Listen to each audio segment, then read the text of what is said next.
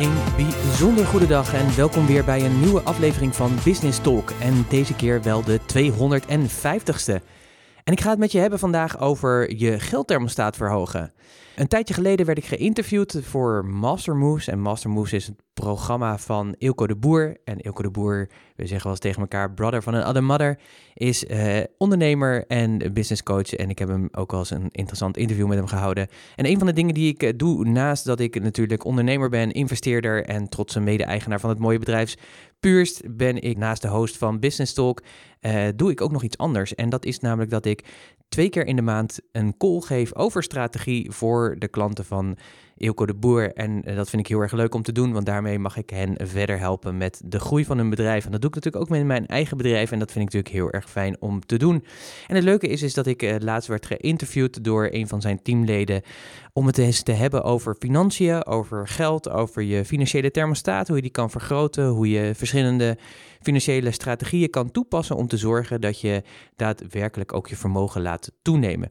Dus daar ben ik over geïnterviewd. En het leuke is, ik word geïnterviewd, maar het fijne is ook dat zijn klanten erbij zijn en dat er ook allerlei vragen gesteld wordt waar ik op inga. Dus ik denk een hele waardevolle en zeker lange podcast.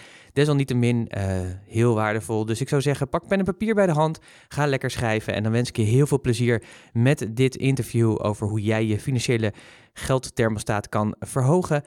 Nou, uh, goedemiddag uh, Mirjam en alle mensen die aan, aanwezig zijn. Voor degenen die mij nog niet kennen, ik ben Pieter Hensen. ik ben ook een van de Master Moves coaches. Ik ga bezig met strategie. De twee keer in de maand geef ik deze call hier binnen, binnen dit mooie platform. En daarnaast heb ik al tien jaar mijn eigen bedrijf Purst, waar ik andere ondernemers zoals jullie ook er zitten, weer verder help om te groeien. Om te zorgen dat je je doelen realiseert en ja, vooral een, uh, een mooi ondernemersleven bouwt, zeg maar, waardoor je ook veel impact hebt. En dat is denk ik iets wat we allemaal graag willen als ondernemer zijn. Dat je het verschil kan maken. Althans, dat hoop ik in ieder geval. En ik hou er ook heel erg van dat je daarmee ook een goede boterham verdient. Dus dat is de andere kant. Ja, en ik vind het superleuk om uh, nou ja, vanmiddag uh, geïnterviewd te worden over financiën. Omdat ik vaak ook merk bij, niet alleen in de gesprekken hier binnen Master Moves, maar ook met mijn eigen klanten.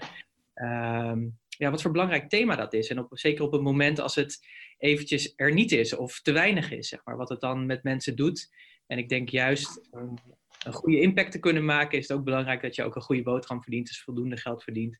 Want dan heb je al die stress niet die er normaal bij komt kijken als je geen geld hebt of te weinig geld hebt. Ja, absoluut, absoluut. En um, ja, ik, ik zag het ook al even in de aankondigingen, maar er zijn ja, toch wel best wel schokkende cijfers eigenlijk als het over ondernemers gaat. Zou je daar iets meer over kunnen vertellen als het gaat over financiën dan? Ja, zeker, zeker. Nou ja, weet je, um, er zijn allemaal verschillende onderzoeken erbij, uh, die gaan over financiën van ondernemers. En ik kwam er laatst kwam ik er weer eentje tegen en die vond ik echt heel erg schokkend om over na te denken. Dat, uh, dat heb ik ook in mijn aankondiging aangegeven, dat uh, uit dat onderzoek blijkt zeg maar, dat 95% van de zelfstandig professionals, en daar zijn we er meer dan een miljoen van, hè, de cijfers die uh, verschillen nog wel wat, maar we kunnen nu al aannemen dat er meer dan een miljoen mensen zijn die zelfstandig professional zijn, dat die nooit boven de 100.000 euro zullen gaan, uh, gaan verdienen in hun, in ondernemerscarrière. En ja, als je daarover nadenkt, die 100.000, weet je, dat is een getal. Hè? Dus daar, daar, je kunt daar ook 1 miljoen van maken of wat dan ook. Maar als je erover nadenkt, dat je, als je een beetje een bedrijf hebt en je wil een goed leven leiden en ook kunnen blijven investeren en door willen groeien, ja, dan ben ik wel van mening dat die, uh, dat die ton omzet toch wel echt een soort ondergrens is eigenlijk. En ja, dat heeft ook wel weer mij gemotiveerd om ook weer nog meer van waarde te zijn. Om te kijken, ook met mijn klanten, maar ook naar buiten toe, daarbuiten, ook hier bijvoorbeeld binnen Mastermoves. Van hoe kunnen we nou zorgen dat uh, dat dat omhoog gaat? Dat we toch die, dat percentage zeg maar, van die 5% misschien naar 10% kunnen brengen. Want ik maak toch echt wel ook veel mee, ook wel bij ondernemers waarvan aan de buitenkant lijkt of dat het heel goed gaat. Dat toch als je uh, kijkt, en ik mag veel natuurlijk in keukens kijken van uh, ondernemingen en ondernemers dat eigenlijk zeg maar, de omzet toch best wel uh, schrikbarend laag is ten opzichte van wat er naar buiten toe geventileerd wordt. Dus ja, nou ja, dat, uh, en dat is, weet je, soms is het gewoon even wat het is. Maar ik geloof er ook in dat het ook heel wijs is om er naar te kijken van hoe kun je dat verhogen. Maar ook hoe kun je zorgen dat ook je vermogen, dat dat niet alleen groeit, maar dat het ook bij je blijft. Zodat, uh, ja, dat, zodat, het, zodat je gewoon steeds meer ja, ontspanner kan gaan ondernemen. Ja, want als je kijkt naar, ehm, naar de cijfers, maar inderdaad, hè, dus als het gaat over financiën, maar ook als het gaat over stress of over.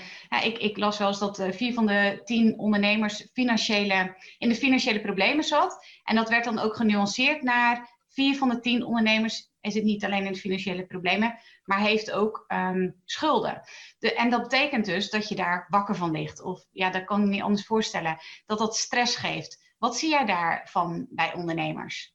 Nou ja, precies dat, zeg maar. Dus, uh, wat ik, uh, dus ik herken zeg maar die cijfers. Dus ik zie dat, uh, dat heel veel ondernemers eh, toch wel een mate van stress hebben, omdat ze, ehm, ja, weet je, je bent ergens begonnen en vaak met veel enthousiasme, vaak nog gegund vanuit het netwerk. En dan droogt dat op en dan ben je in de tussentijd even vergeten om je netwerk te bouwen en je marketing te doen. Er was van de week trouwens nog een heel mooi werd ik daarmee wakker, ook uh, tijdens uh, de ochtend, dat de NOS meldde dat er veel starters, zeg maar, veel jongeren starten, maar dat ze binnen drie jaar ook alweer veel afhaken, omdat ze niet of niet dat netwerk hebben gebouwd, dus daarmee dus niet ja, zeg maar in hun levensonderhoud kunnen voorzien. Um, en dit is precies wat er gebeurt. En als er dan iets gebeurt als een wasmachine die gaat stuk, of een auto die het niet meer doet, of er moet iets voor de kinderen gebeuren, maar dat kan dan niet, ja, dat geeft zo enorm veel uh, ja, onrust en stress. En alleen al als je nadenkt over het effect wat dat heeft op uh, ja, gezinnen, maar ook gewoon, ja, op gewoon, stel dat je een jong gezin hebt, je hebt natuurlijk jonge kinderen, ja, dan wil je eigenlijk niet nadenken als, je, als jij die stress ervaart, wat dat voor effect heeft ook op, op jouw kinderen. En ja, dat zie ik toch best wel veel voorkomen, dat mensen ja, die die stress hebben. Maar ik zie ook wel gebeuren dat mensen die stress hebben omdat ze eigenlijk verkeerde keuzes hebben gemaakt.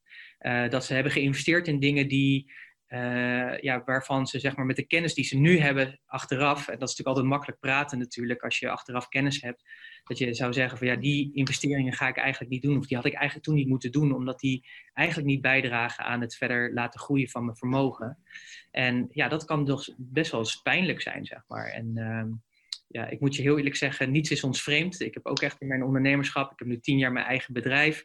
De eerste drie jaar ging dat fantastisch, zeg maar. Toen deed ik heel veel interimklussen en allerlei uh, trajecten, super tof. Um, maar ja, op een gegeven moment een businessmodel omgegooid. Toen ben ik MKB-ondernemers gaan begeleiden. Ja, toen ontdekte ik ook dat het toch even niet zo heel erg makkelijk was om een hele nieuwe, ja, eigenlijk bij nul te starten. Dus ik was ook een startende ondernemer uh, zeven jaar geleden. En ja, ik merkte ook in mijn tweede jaar van mijn ondernemerschap dat dingen niet gingen zoals ik wilde, zeg maar. Sterker nog, dat het eigenlijk helemaal niet ging zoals ik wilde. En dan moet je nagaan, en dan ben ik ook nog iemand die anderen dan weer helpt om een bedrijf te groeien. Dus dat was helemaal een dubbel uh, gevoel. Mm. Um, maar ja, dat is, dat is soms wat, uh, wat, wat, wat er gebeurt. Gelukkig uh, kan ik inmiddels weer zeggen dat ik wel de juiste dingen heb kunnen doen en het schip heb kunnen uh, keren. Dus uh, ik moet zeggen dat ik nu heel erg blij ben en dat het beter gaat dan ooit. Dus daar ben ik heel erg dankbaar voor. Maar ik weet ook echt dat wij hebben ook wel eens op het punt gestaan dat we dachten van ja, als er binnen nu in een korte tijd niet iets gebeurt, dan is de vraag zeg maar of wij uh, ja, toch niet moeten nadenken om ons huis te gaan verkopen. En dat is, zijn natuurlijk wel echt punten, dat zijn echt wel dieptepunten. En dan hebben wij nog niet eens kinderen zeg maar. Ik kan me dan voorstellen als je dan kinderen hebt dat je dan helemaal denkt van, oh mijn god, hoe ga ik dit in hemelsnaam uh, naam redden eigenlijk allemaal. Dus ja, zonder daar nou een heel uh, treurig en doemscenario van te maken, is het toch echt iets wat ik toch bij heel veel ondernemers zie, dat die onvoldoende spaargeld hebben of onvoldoende nadenken over strategieën om hun vermogen te laten groeien. Dat is eigenlijk best wel jammer en zonde. Ik hoor al een heleboel aanknopingspunten waarvan ik denk, oh ja, daar wil ik op doorvragen. De eerste die bij mij blijft hangen, dat is netwerk. En je geeft eigenlijk aan, als, er, uh, als je onvoldoende je netwerk laat groeien, dan zorgt dat ervoor dat je uh, onvoldoende je omzet kan laten groeien.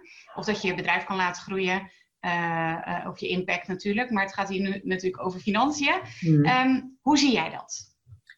Nou ja, kijk, uh, wat ik heel vaak zie gebeuren, zeg maar, in die fase waar ik net ook aan refereerde, en dat zie ik eigenlijk wel bij heel veel ondernemers, is dat uh, heel veel mensen zijn vakinhoudelijk gedreven. Dus ze willen eigenlijk vooral lekker bezig zijn met hun vak en met hun klanten.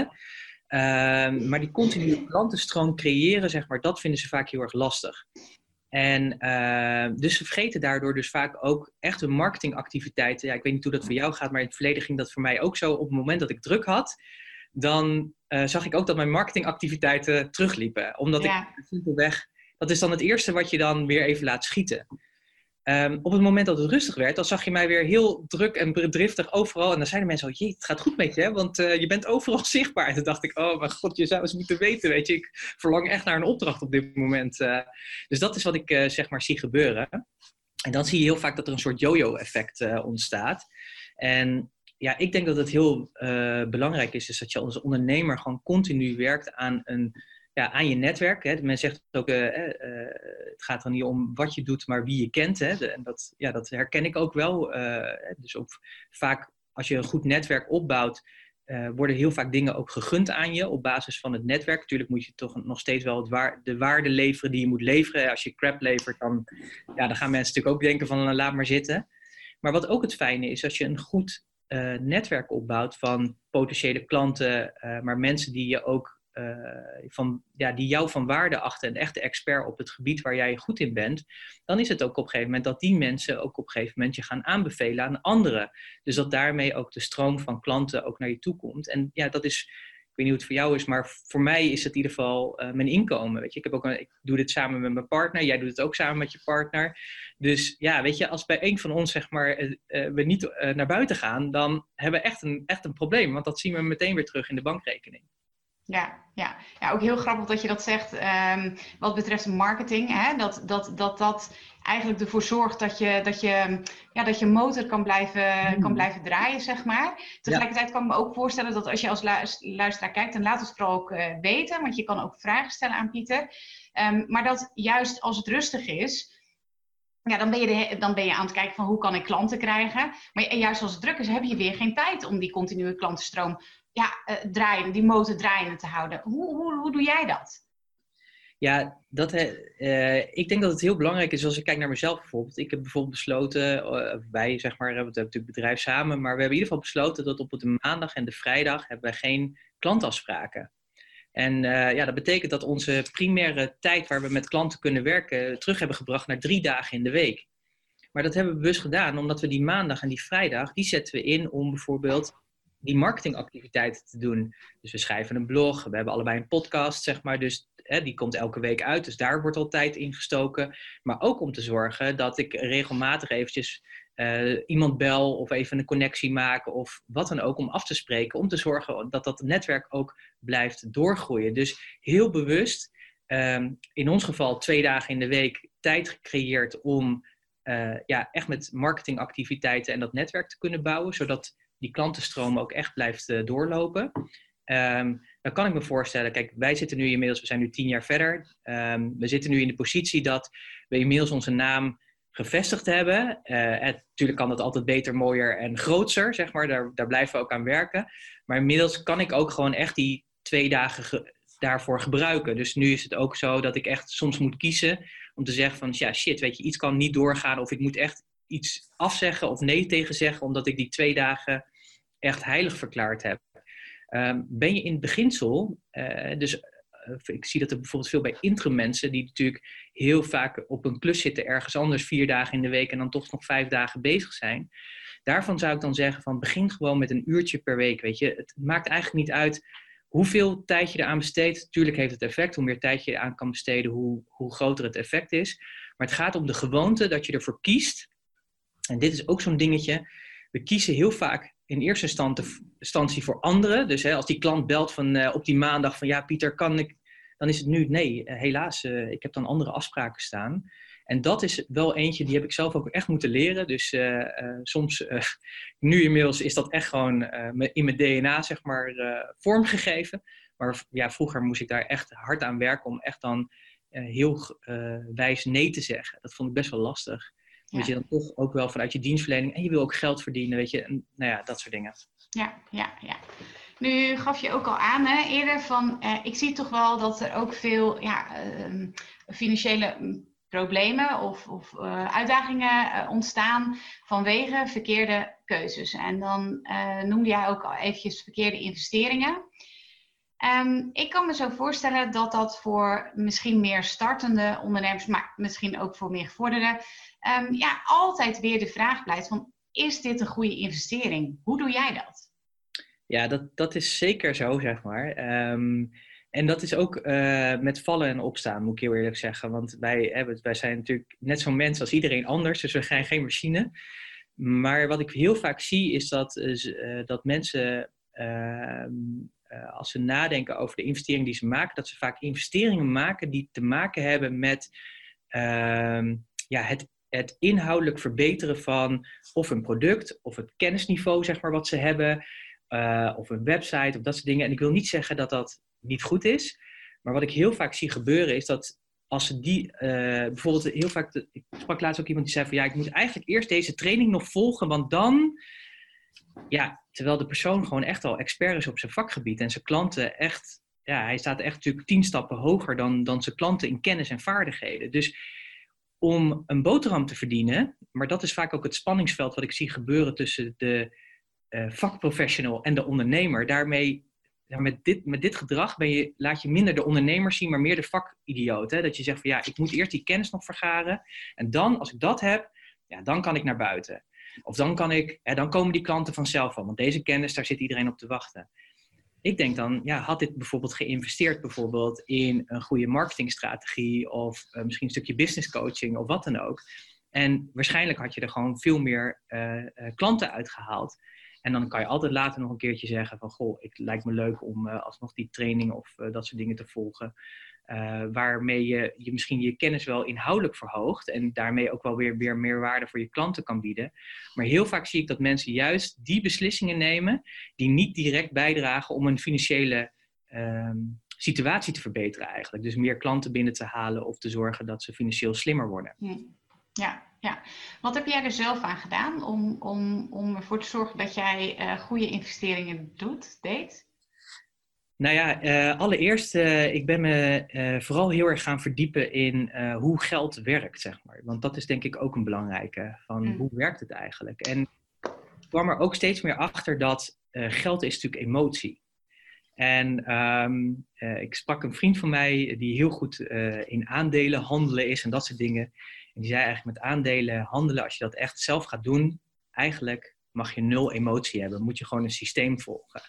Nou, ik ben zelf een heel emotioneel mens, dus dat is voor mij echt een uitdaging. Maar uh, door me daarin te gaan verdiepen en te begrijpen hoe geld werkt en hoe het zit met emotie. En wat ik ook ontdekte daarin is dat heel vaak als je kijkt naar hoe je bijvoorbeeld kijkt naar geld, is ook heel vaak hoe je omgaat met relaties. En dat is een hele interessante gedachte had ik ook nooit gedacht zeg maar, dat het zo werkte. Leuk. Maar denk maar er eens over na. Ehm, ben je iemand die bijvoorbeeld ehm, eh, makkelijk geld uitgeeft? dus heel snel zegt, wap, maakt me niet uit, ik heb het en het is weer weg.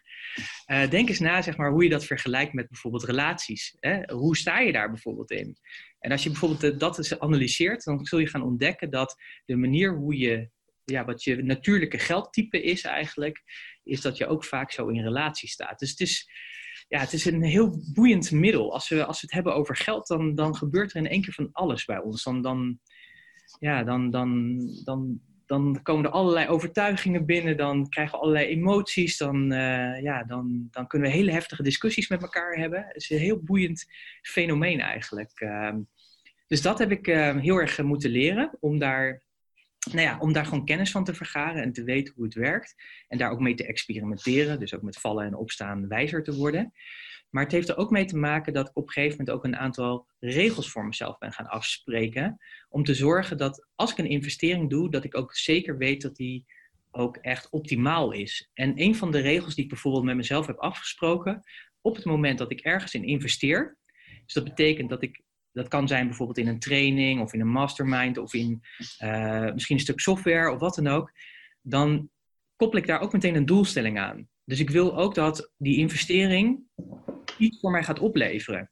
En de ene keer kan dat zijn dat ik bijvoorbeeld zeg, nou stel je voor ik uh, ga in Mastermove zitten. Dat is hartstikke leuk en aardig. Maar ik wil dan ook dat de investering die dan, hè, voor, stel je voor dat ik dat een jaar doe, dan is dat uh, volgens mij 5000 euro even uit mijn hoofd voor Mastermoves dan wil ik eigenlijk ook dat in dat jaar die investering mij minimaal een drie tot vijfvoud dit bedrag gaat opleveren.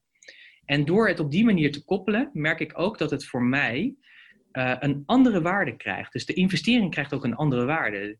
En wat ik heel in het verleden deed, was dat ik dacht: oh, dat is waardevol om te weten. En ik weet niet hoe het voor jou is, maar ik heb, Ja, ik, ik heb zeg maar nog, uh, niet hier op kantoor, maar thuis heb ik een, uh, een boekenkast staan. En daar staat echt, uh, denk ik wel, een meter hoog aan binders van allemaal trainingen die ik heb gevolgd in de afgelopen jaren. En ik denk dat 80% daarvan nog echt geïmplementeerd moet worden. Gewoon omdat, omdat het gewoon zo is, omdat de waan van de dag weer voorbij gaat. En sinds ik zeg maar heb besloten om er een doelstelling aan te koppelen, een return on investment doelstelling, en die ik ook echt volg. Dus uh, ik, ik zet daar ook echt op in. Ga, zit ik anders bijvoorbeeld in mijn investering? En dat is heel erg interessant om te ontdekken. Dat je dus, ik haal dus nu meer uit mijn investeringen doordat ik die doelstelling eraan koppel. Heel cool zeg. Dat is echt een uh, mega goede mega goede tip. Um, en um, waar ik ook nog even benieuwd naar ben, meer een beetje naar de basis nog van, je hebt natuurlijk omzet en je hebt winst. Hoe kijk jij daarnaar? Ja, uh, vind ik een hele goeie. We hebben natuurlijk heel vaak om, omzet. Hè? Dat is natuurlijk, uh, ik had het net al even over die 100.000 euro. Hè? Dat is een magisch getal, is dat voor velen. Ja. Uh, net zoals het miljoen dat is. Um, maar ik vind het veel interessanter om te kijken naar winst. Want winst is eigenlijk feitelijk gewoon letterlijk het geld wat je in je broekzak kan stoppen. Um, dus ik denk dat we, ik zou er wel voor zijn dat we met elkaar niet meer hebben over omzet, maar over winst. Hoeveel winst hou ik over aan het einde van het jaar. Uh, want ja, je kunt nog steeds uh, fantastisch, hè? je kunt misschien wel twee ton uh, omzet draaien, maar als daar 190.000 euro aan kosten zitten, ja, dan vind ik, vind ik persoonlijk zeg maar dat het niet heel erg lekker met je gaat eigenlijk. dus um, zonder daar een waardeoordeel aan te koppelen. Maar ik denk in een gezond ondernemerschap zouden die marges veel groter moeten zijn. Nou, hoe doe je dat dan uh, um, als je nog start? He, want dan is het natuurlijk. He, je, wil, je wil dus naar, meer naar winst gaan kijken. Ja. Um, in plaats van naar omzet. En tegelijkertijd, nou ja, ik weet niet hoe het met jou was toen je startte. Maar uh, ik zie heel veel starters die heel veel investeren. Wat ook logisch is. Zeker in je eerste drie jaar, denk ik dat dat heel logisch is. Um, ja, hoe, hoe, ga je, hoe ga je die switch maken? Hoe maak je die switch tussen omzet en winst? Ja, ik, ik snap dat dat zo werkt, maar ik zou echt ervoor willen zijn, dus misschien moeten we wel een nieuwe evangelie gaan verkondigen, Mirjam, uh, is dat eigenlijk die starter ook al meteen gaat nadenken over winst. Dus niet over uh, omzet, uh, maar over winst.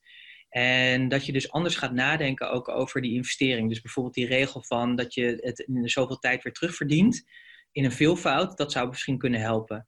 Maar ik denk ook dat het goed is, en ik denk dat dit ook een, een regel is, die heb ik ook moeten leren, dat ik op een gegeven moment eigenlijk van alles wat ik omzette, dus alles wat er binnenkwam, ben ik ook potjes gaan maken. Hm. Dus en we kennen nu Profit First is nu een heel bekend systeem, zeg maar. Maar ja, dat is de laatste jaren. Maar toen ik begon was dat er nog niet. Dus ik heb ook via via moeten leren, zeg maar, over um, zorgen dat er uh, ook winst gewoon, dat je je winst ook gewoon letterlijk pakt, zullen we maar zeggen. Ja. Wat ik wel mooi vind, uh, want dat schreef ik ook in mijn uh, inleiding op dit interview, is uh, ik heb wat boeken gelezen en dat zijn boeken die zijn al meer dan 100 jaar oud. En dat zijn allemaal uh, wijze boeken en die gaan dan over geld en over uh, nou, het leven. Maar een van die dingen die ik op heel veel plekken terugkom is bijvoorbeeld de 10% regel. Dus dat je 10% van je omzet, dat je die wegzet op een rekening en dat je daar nooit meer aankomt. Ja, en dat is als je, als je dat principe al zeg maar, zou kunnen toepassen. Dus van elke euro die je verdient, dat je 10 cent gewoon wegzet en daar niet meer op aankomt. Ja, dan heb je al een basis voor financiële vrijheid. Ja, mooi. Ik heb het ook nog eventjes in de. Ah ja, Kathleen die vraagt ook nog even. Ik heb Profit First heb ik ja, erin gezet. Um, ja, welke, welke titels bedoel jij nog meer van, uh, van boeken? Um, ik heb een uh, interessant boek voor je dat heet The, Rich, The Richest Man of Babylon. Okay. Even kijken. Kijk even over het scherm heen, want hierachter staat een boekenkast. Uh, ja. Dus daar kijk ik in. Ja, eentje die ik ook altijd heel uh, interessant vind en uh, goed vind is Rich Dad Poor Dad van ja. Kiyosaki. Um, wat ik ook een hele fijne vind is, het zijn allemaal klassiekers hoor. Het is Think and Grow Rich van Napoleon Hill.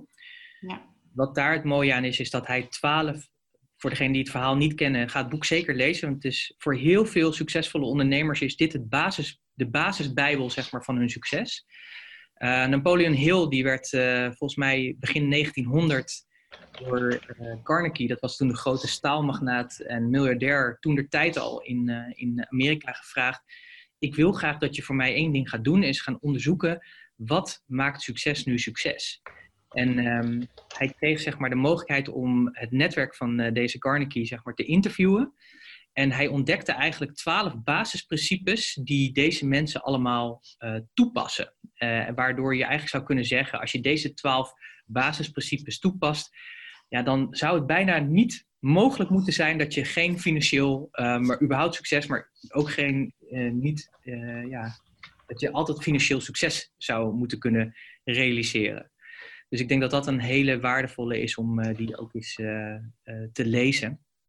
Ja, heel, heel waardevol. En um, ik ken The Richest Man of Babylon, ken ik niet, dus dat vind ik ook heel leuk uh, toevoeging. Napoleon Hill, wat ik daar nog als tip aan, aan de lezer of luisteraars kan geven, is dat er een vertaling is van. Um, uh, uh, wat zeg je? Van Michael Pilarczyk bedoel je? Van Michael Pilarczyk, inderdaad. Um, en dat vind ik wel echt ook een aanrader. Ja. Um, wat ik ook een interessant boek vind, is uh, het boek uh, Money Master the Game van Tony Robbins. Oké. Okay. En Tony, die, uh, ja, dat is onze natuurlijk opper, oppergoeroe als het gaat over persoonlijke ontwikkeling. Maar wat het toffe is, is omdat hij zo succesvol is, heeft hij ook een enorm netwerk van allemaal hele interessante mensen. Dus wat hij heeft gedaan, hij ontdekte eigenlijk dat door de crisis en alle kennis die we eigenlijk ontberen als het gaat over geld, zei hij dat, ja, eigenlijk is het bizar. Dus hij heeft 50 van zijn, uh, van de top investeerders, zeg maar, en, en mensen die op het financieel gebied in Amerika zijn, heeft hij, zeg maar, uh, gedwongen om een interview met hem te doen en hun beste informatie eigenlijk af te staan. En wat het coole is, is het is natuurlijk heel erg gericht op de Amerikaanse markt. Dus hij heeft het ook daarin over pensioenen en dat soort dingen. Dat is voor ons niet zo relevant. Maar wat ik wel toffe vind, is dat je dus uh, leert hoe het geldsysteem in elkaar zit. En wat ik het gave ook van Tony bijvoorbeeld in dit verhaal vind, is dat alle opbrengsten die hij met het boek verdient, dat gaat allemaal naar zijn stichting waar hij weer mensen mee voedt. Dus zo kunnen we met elkaar ook weer een ripple effect, uh, ripple effect uh, creëren. Hoe heet die, Pieter? Money Master the Game heet het volgens mij. Ja, Money Master the Game. Het is een hele dikke pil. Ik heb hem uh, hier in de boekenkast staan, uh, maar uh, als luisterboek op YouTube is die ook gewoon goed te vinden volgens mij. Oh, dat is echt een goeie. Ik ja. zet die er even bij. En die is van Anthony Robbins. Ja. Yes. Precies. En ja, Profit First, dat is nu, dat wordt, ja, hoe heet die, Mike ik zit een beetje schuin te kijken, want dan uh, probeer ik dit zijn naam. Uh... Ja, die van Femke Hoog, maar dat is ja. de, heb, ja. ik, uh, heb ik de Nederlandse. En ja. je hebt er nog eentje, die heb ik ook gelezen. Echt een hele vreselijke voorkant. Och, hoe heet die nou ook weer? Um, nee, ik weet het niet meer. En Zo'n hele Amerikaanse voorkant is dat. Maar dat is wel echt een heel goed boek. Cool. Zou, het zou meteen kunnen. Ik, het gaat geen belletje rinkelen, maar. Maar dit zijn in ieder geval een heleboel tips voor, voor de kijkers. En ja, miljonairsbrein ontrafeld. Precies, ja. Die, ja, ja, inderdaad. Van, uh, ja, die staat hier ook inderdaad van uh, T.R. Becker, inderdaad. Oh, echt? Ja, ja. Maar het is echt een goed boek. Het is echt heel goed. Oké, okay, nou jullie komen ons allemaal uh, te hulp, ze schieten ons allemaal te hulp. Helemaal geweldig. Ja, Marian, je wist het meteen. Ja, Oké, okay. ik heb hier een hele mooie vraag van Marijke die ik je heel graag zou willen voorleggen. Ja. Marijke die zegt, ik vind het lastig om inderdaad te handelen zoals ik investeer in Master Moves en dus moet ik 10.000 euro verdienen dit jaar. Ja. Betekent dat dat ik net zo lang moet vragen, handelen, totdat ik dat bedrag heb? Is dat de achterliggende gedachte? Ja. Ja, dus ik, uh, kijk, wat ik, mijn, wat mijn principe erbij is, is dat als je op deze manier een aantal uh, regels voor jezelf afspreekt wanneer je ergens in investeert, dus um, een van de regels is bijvoorbeeld wat ik net vertelde. Hè, van, uh, gaat het daadwerkelijk, is de kans groot dat ik het drie of vijf keer kan terugverdienen? Want dat is altijd een goede vraag. Um, maar ik zet mezelf dan ook het doel dat als het antwoord ja is en ik besluit zeg maar om, om het te gaan doen, dat, um, een van de vragen bijvoorbeeld die ik ook stel, ja sorry, gaan we af en toe een beetje op de hak op de taak, is ook van, moet ik het nu doen? Wat, stel dat ik het nu niet zou doen, wat wat voor effect zou dat dan bijvoorbeeld hebben? Dus dat geeft mij soms ook, want soms komt er wel iets op je pad. denk ik, oh super tof, dat heb ik nodig. Maar als je er heel eerlijk en eventjes over doordenkt, ja, dan is eigenlijk maar echt de vraag of je het echt nodig hebt. En ik weet niet hoe het voor jou zit, Mirjam, maar ik heb ook echt moeten leren als gewoon kennisjunkie, dat ik op een gegeven mm. moment een seminar junk, mm. dat ik op een gegeven moment ook heb moeten zeggen, oké, maar ja, het is allemaal leuk en aardig, maar heb ik deze kennis nu nog echt nodig om mijn bedrijf naar een volgend plan te brengen en te zorgen dat ik meer inkomsten realiseer? Of zou ik gewoon meer acties moeten uitzetten en aan de slag moeten gaan om te zorgen dat er gewoon meer klanten binnenkomen? Dus in het kader van deze vraag, ik geloof erin, dus hoe ik het doe is op het moment dat ik besluit dat het drie tot vijf keer terugverdiend moet worden, dan ga ik natuurlijk met de kennis aan de slag. Maar ik ga natuurlijk ook, ook als het minder goed gaat, ga ik natuurlijk net zo lang husselen totdat, totdat het me lukt. Want dat is ook een beetje het spel, zeg maar, wat me eer dan te na is. Het zal me toch niet gebeuren dat ik een investering doe waar ik niet geld op terugverdien eigenlijk. En ja, ik moet je ook wel heerlijk zeggen, het lukt niet altijd om het vijf of drie keer terug te verdienen. Maar het is me nog niet uh, overkomen dat ik er niet in ieder geval de investering er weer uithaal. Ja, ja, ja, mooi. Nee, dus ik denk dat dat inderdaad het antwoord wel is op jouw vraag, Marijke. Maar mocht het uh, nog niet zo zijn, laat het even weten. Carla die vraagt, hoe bereken je dat dan? Uh, hoe meet je dat? Ja, dat is... Um, dat is natuurlijk altijd een beetje lastiger, want het zit natuurlijk vaak in de totale. Maar betekent bijvoorbeeld voor mij, bijvoorbeeld, stel voor dat er nu, stel voor dat Mirjam een heel mooi aanbod voor mij zou hebben. Ik zeg, nou Pieter, weet je, luister eens, we zitten nu gezellig te kletsen. Ik heb een heel mooi coachingsprogramma voor je. Um, de investering daarvoor is 5000 euro. Nou, hè, dan uh, denk ik, ja, nou, dan komen die principes, die gaan zo even langs en denk ja, dat, uh, dat, dat moet ik doen. Dus ik zeg ja tegen Mirjam. Wat ik dan nu doe, dan ga ik nu kijken naar, oké, en in dit geval we zitten in december, dus ik ga natuurlijk al naar 2020 kijken.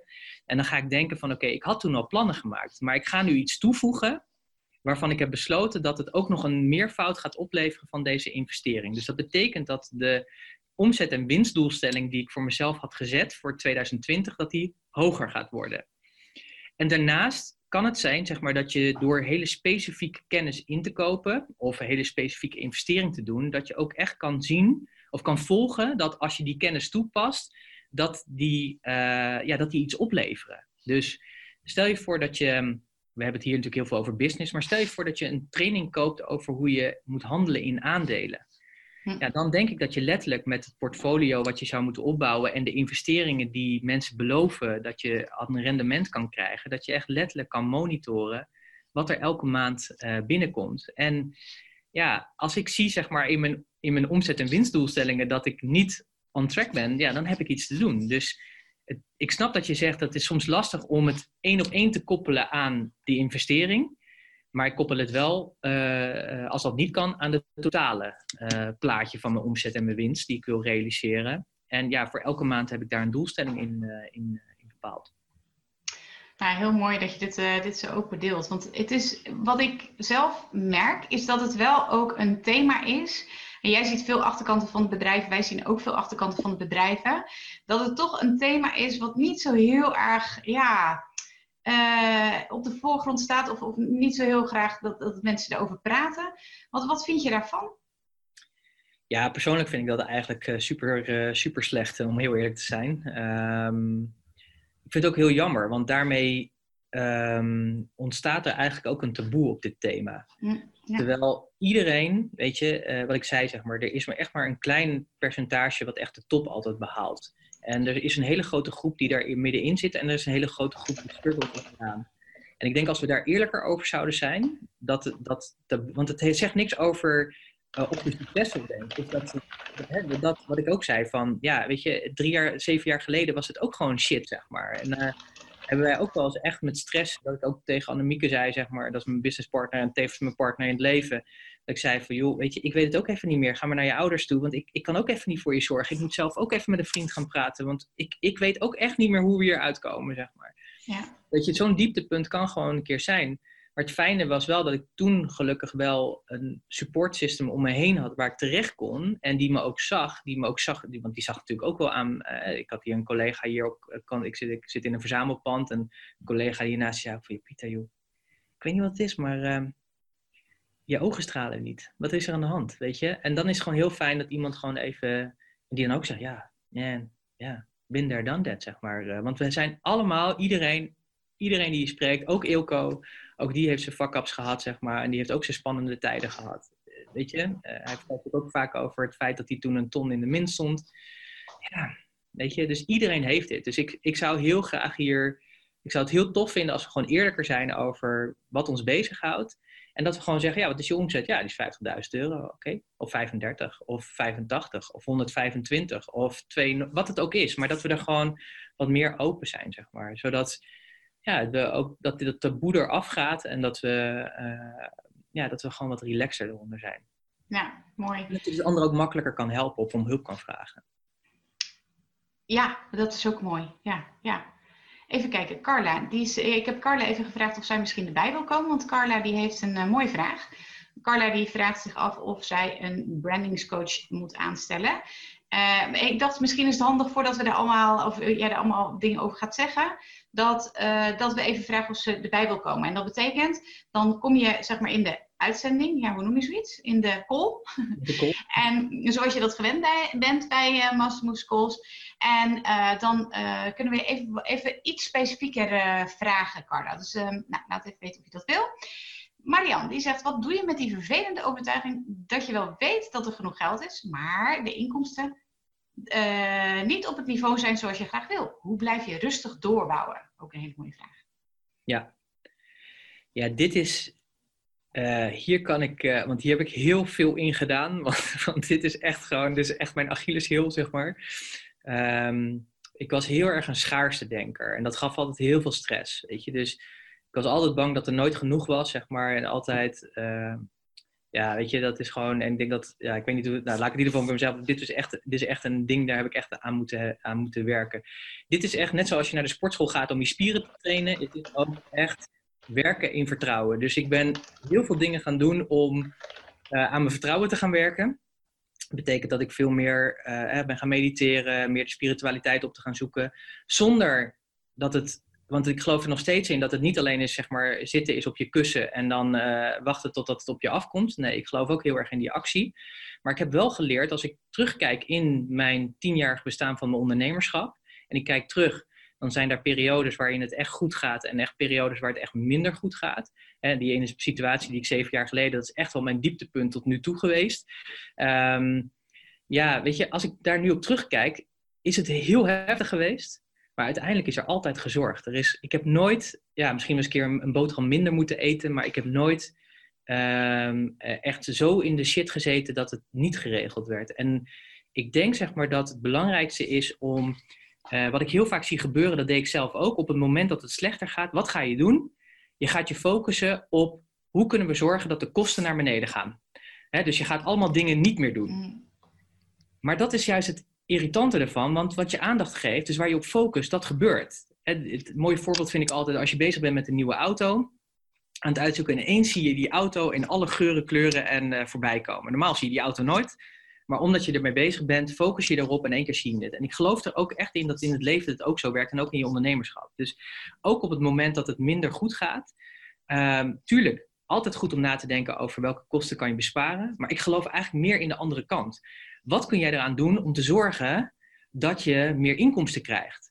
En wat wij bijvoorbeeld vaak met klanten doen die in zo'n negatieve uh, spiraal zitten naar beneden toe, is hebben we een opdracht en dat heet 50 manieren om geld te verdienen. En uh, het grappige is, in die opdracht gaan we gewoon creatief brainstormen met wat kun je doen om 50 manieren om geld te verdienen. En ja, dan gaan we natuurlijk helemaal out of the box. Dus dat kan gewoon ook zijn dat je kan gaan oppassen bij je broer, appeltaarten kan gaan bakken, noem maar op. Het kan, noem maar op hoe gek het is. Maar de grap is dat altijd een lijst van 50 manieren ontstaat. Dus eerder stoppen we ook niet, maar die ontstaat ook in het creatieve proces. Want geld is er altijd. Er is geen reden om geen geld te verdienen. Dat is er gewoon niet. Um, dat is echt een overtuiging. Alleen, het betekent wel dat je misschien dingen moet doen die buiten je comfortzone liggen. Die buiten dat ligt wat je misschien moet doen om dat uh, uh, te overbruggen. Uh, dus even een voorbeeld voor mij hierin was bijvoorbeeld toen het zo slecht ging.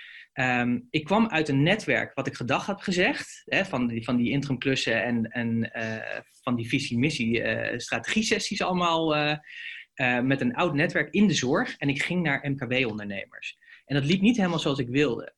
Dus op een gegeven moment zag ik gewoon letterlijk gewoon dat onze inkomsten achteruit gingen en dat mijn spaargeld ook achteruit ging. En dat vond ik geen fijne situatie.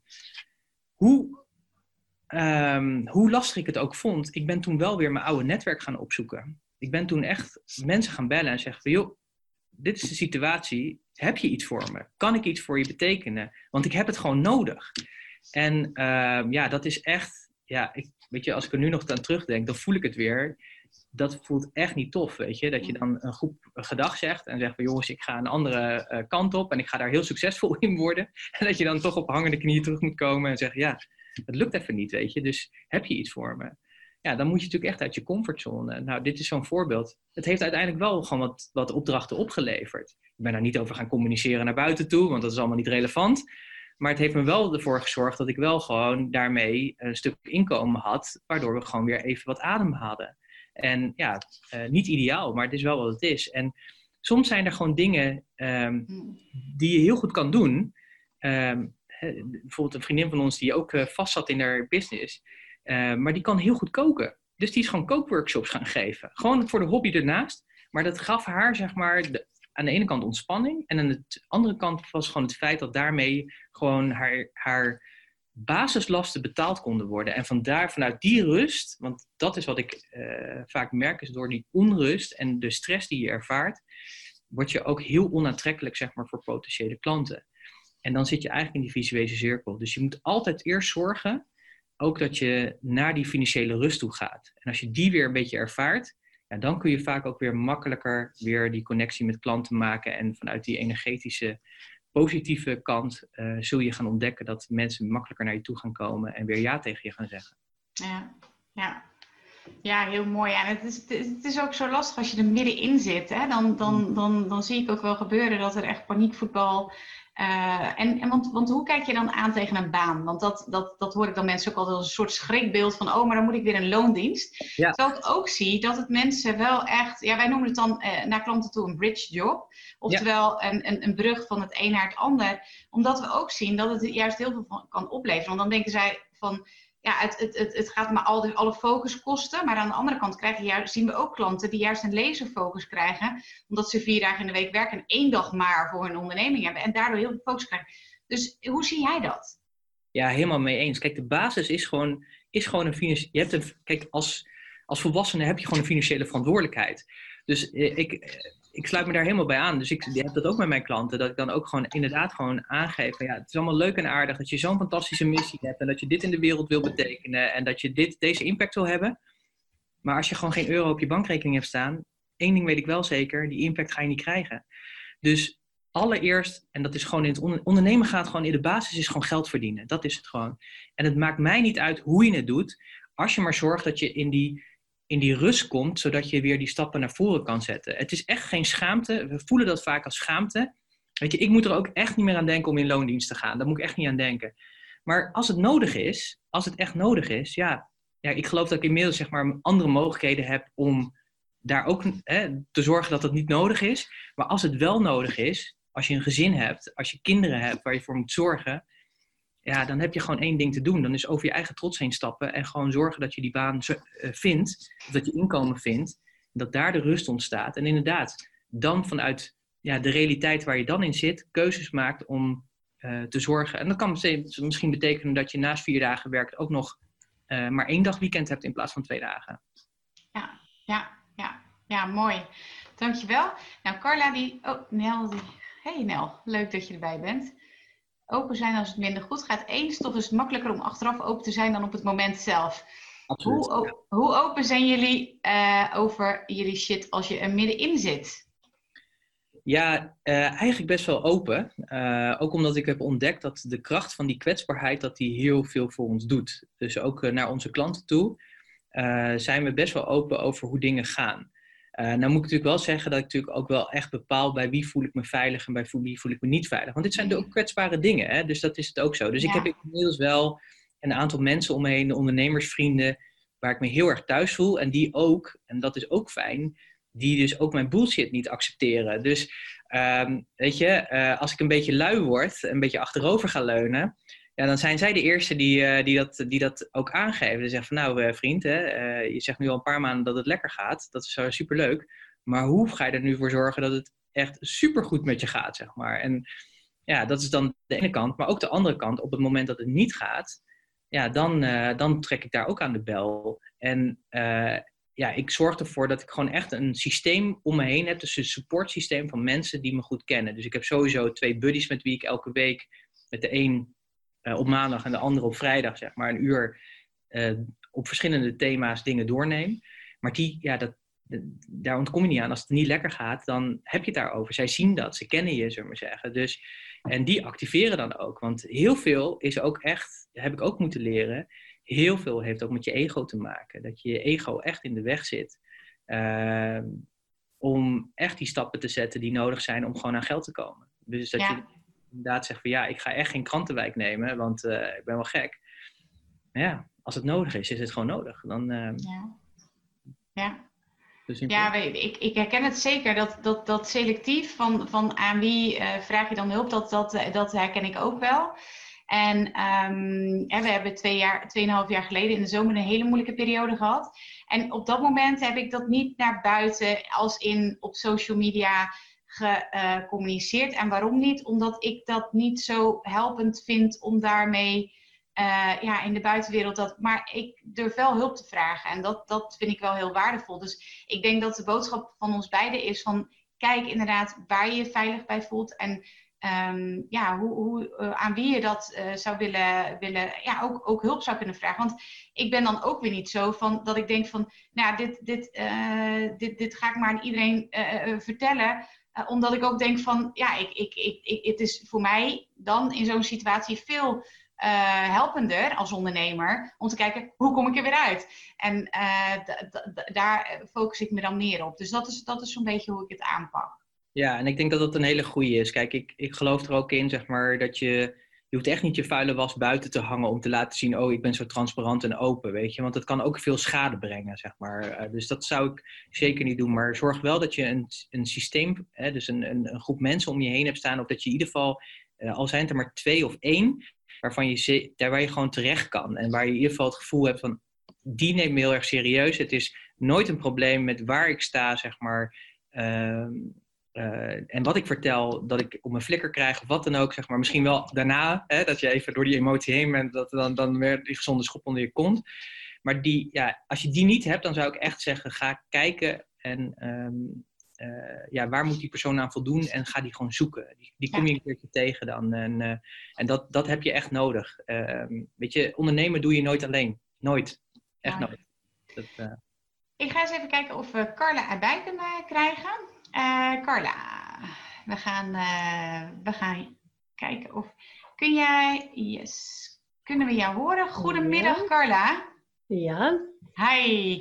Hallo. Wat leuk dat je erbij wil komen. Jij hebt een, uh, jij hebt een vraag. Hè? Jij, jij geeft aan van ik, ik zou wel graag een, een branding coach willen aanstellen. En ik dacht van nou, het is misschien wel leuk om je vraag gewoon rechtstreeks aan Pieter te stellen. Ja. Nou, wat ik gedaan heb, ik ben bij dat winstgevende plannen van Femke Hogema geweest over het boek. Hè. nou, op zich heb ik een fantastische omzet, boven, de, nou, boven een ton in ieder geval. Dus dat gaat allemaal goed, maar tot mijn schrik was de winst laag. Uh, daar kwam ik eigenlijk toen pas echt tot inzicht. En um, nu heb ik het gevoel dat dat branding, die branding nu belangrijk is om de volgende stappen te zetten. En ik vind dat dus ook zo lastig om te meten. Want ik begrijp wat je zegt. Kun je het, kun je het omrekenen en kan ik het drie of vijf keer terugverdienen? Ja, ik denk dat zijn allemaal van die vage dingen die doe je om je bedrijf te verbeteren. Hmm. Daar vind ik dus het kiezen heel erg lastig. Ja, ja snap ik. En, en waarom heb je het gevoel dat je nu een branding coach nodig hebt?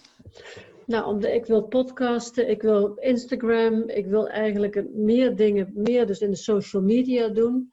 En ik heb het gevoel dat dat nu, ja, het zit misschien ook maar in mijn hoofd. Um, dat ik, ik wil het eigenlijk gelijk goed neerzetten.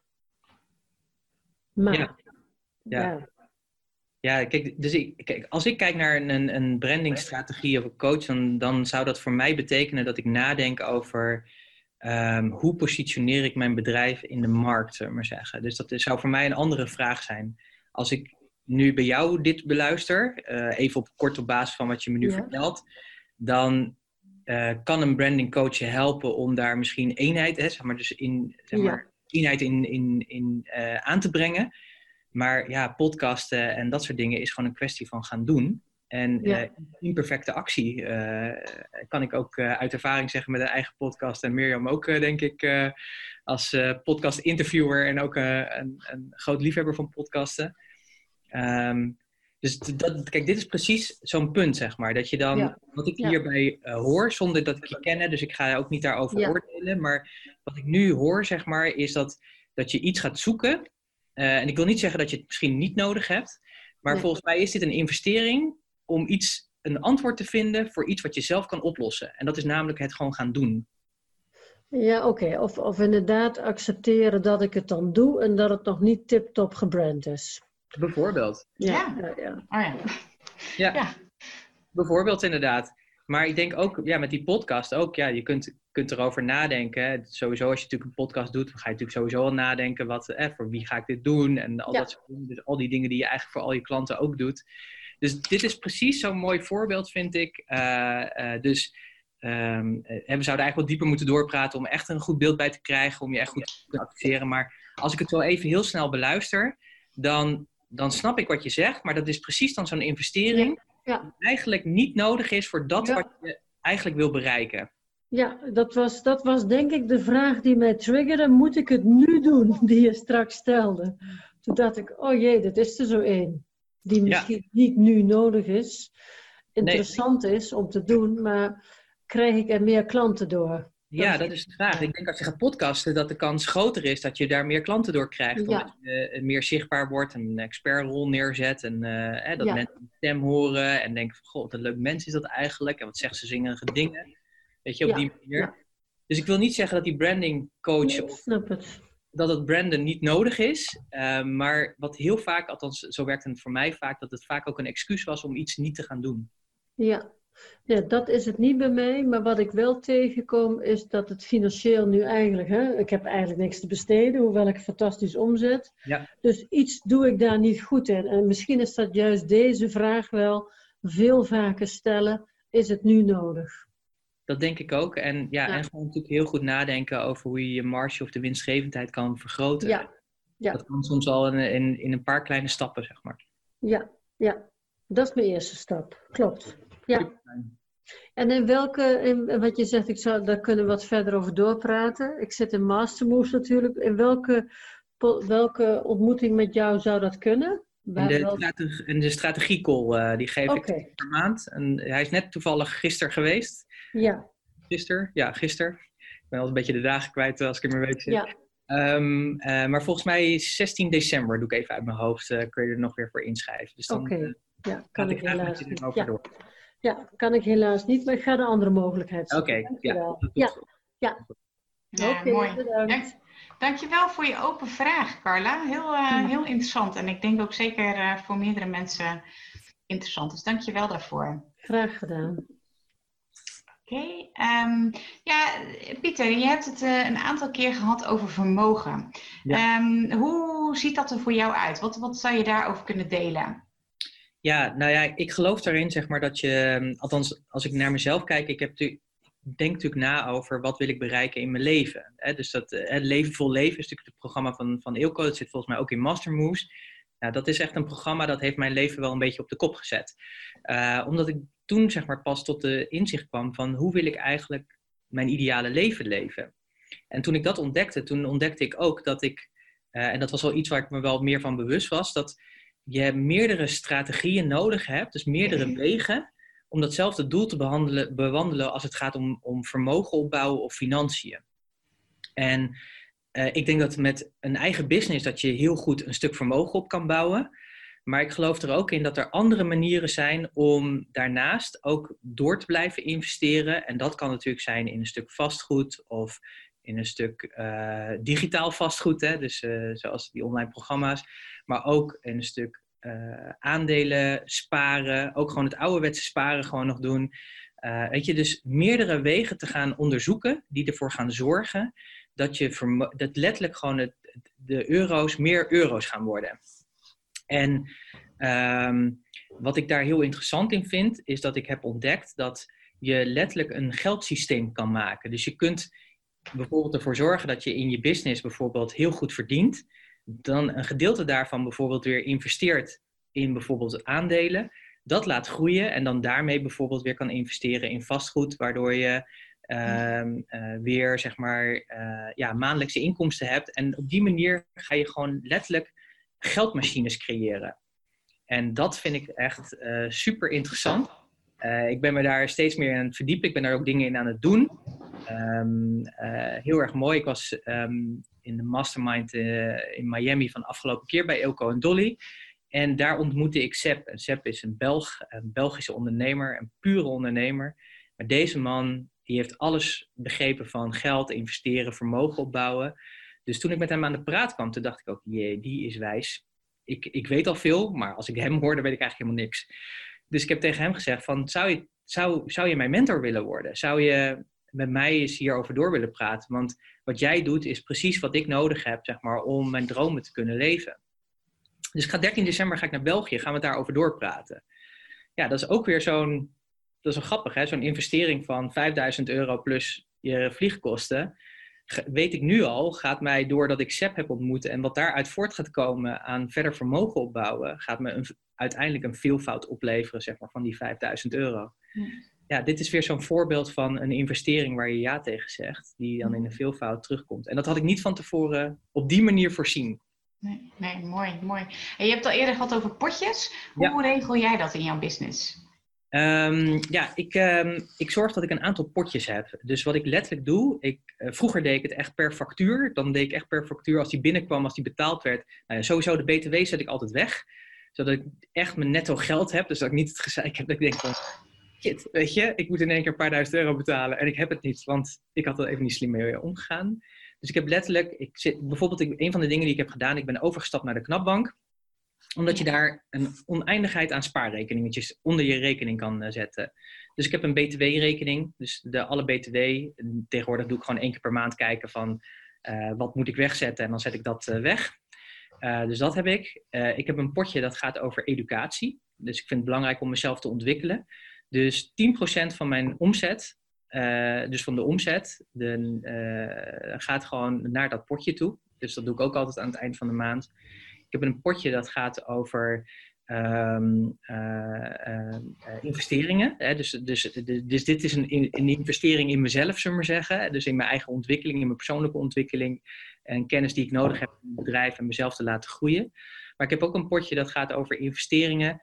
Um, ja, die op de lange termijn misschien een keertje plaatsvinden, omdat dat past in de middellange doelen. Dus ook daar gaat 10% gaat daar, uh, van weg. Uh, wat ik ook doe is, uh, en als je het optelt, dan blijft er bijna niks over, maar dat heeft allemaal een reden. Um, een van de dingen die ik ook doe, is dat ik 30% van de omzet zet ik ook weg voor de Belastingdienst. Omdat aan het eind van de rit moet je natuurlijk, kijk, bij mij is het zo dat alles komt uit mijn bedrijf dus um, daarom doe ik dit, omdat ik zeg maar niet aan het eind van de rit wil dat er dan nog een belastingaanslag ligt voor het jaar. En dat ze dan zeggen, nou meneer Hensen, u mag nog 20.000 euro aftikken. Dan wil ik ook eigenlijk heel graag die 20.000 euro daar hebben liggen. En dan kunnen zeggen, zo, lekker, alsjeblieft, hier is die. Want ik heb al daarvoor gespaard. En ik heb nog een klein percentage. Ik wil ooit nog een keer een foundation starten, dus een eigen stichting starten. Maar ik dacht, ja, ik kan natuurlijk wachten tot ik daar echt mee aan de slag gaan. Maar ik kan natuurlijk ook gewoon elke maand een percentage van mijn omzet wegzetten. Om straks ook dat als een basisfunding voor die stichting in te gaan. Dus zo heb ik dat vormgegeven. Dus dat betekent voor mij zeg maar, dat er bijna 55% zeg maar, van mijn omzet gaat in potjes, wordt dat weggezet. Ja, ja, mooi. En de rest, die 45 andere procent, ja, daarvan uh, uh, betekent het zeg maar, dat ik daarvan mijn, mijn kosten moet betalen en een stukje winst wil uh, overhouden. Ja. ja, dus Ilse die vraagt, zijn dat allemaal aparte bankrekeningen?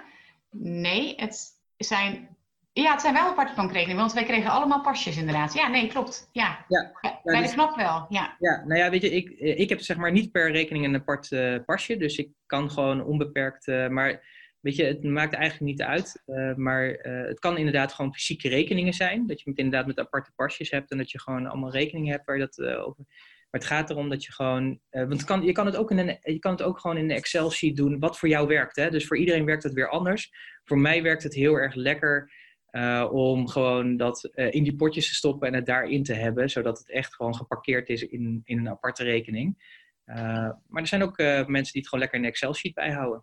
Ja, nou, wat wij dan ook nog doen, dat zal even een, een, een, trucje onthullen wat, wat wij doen.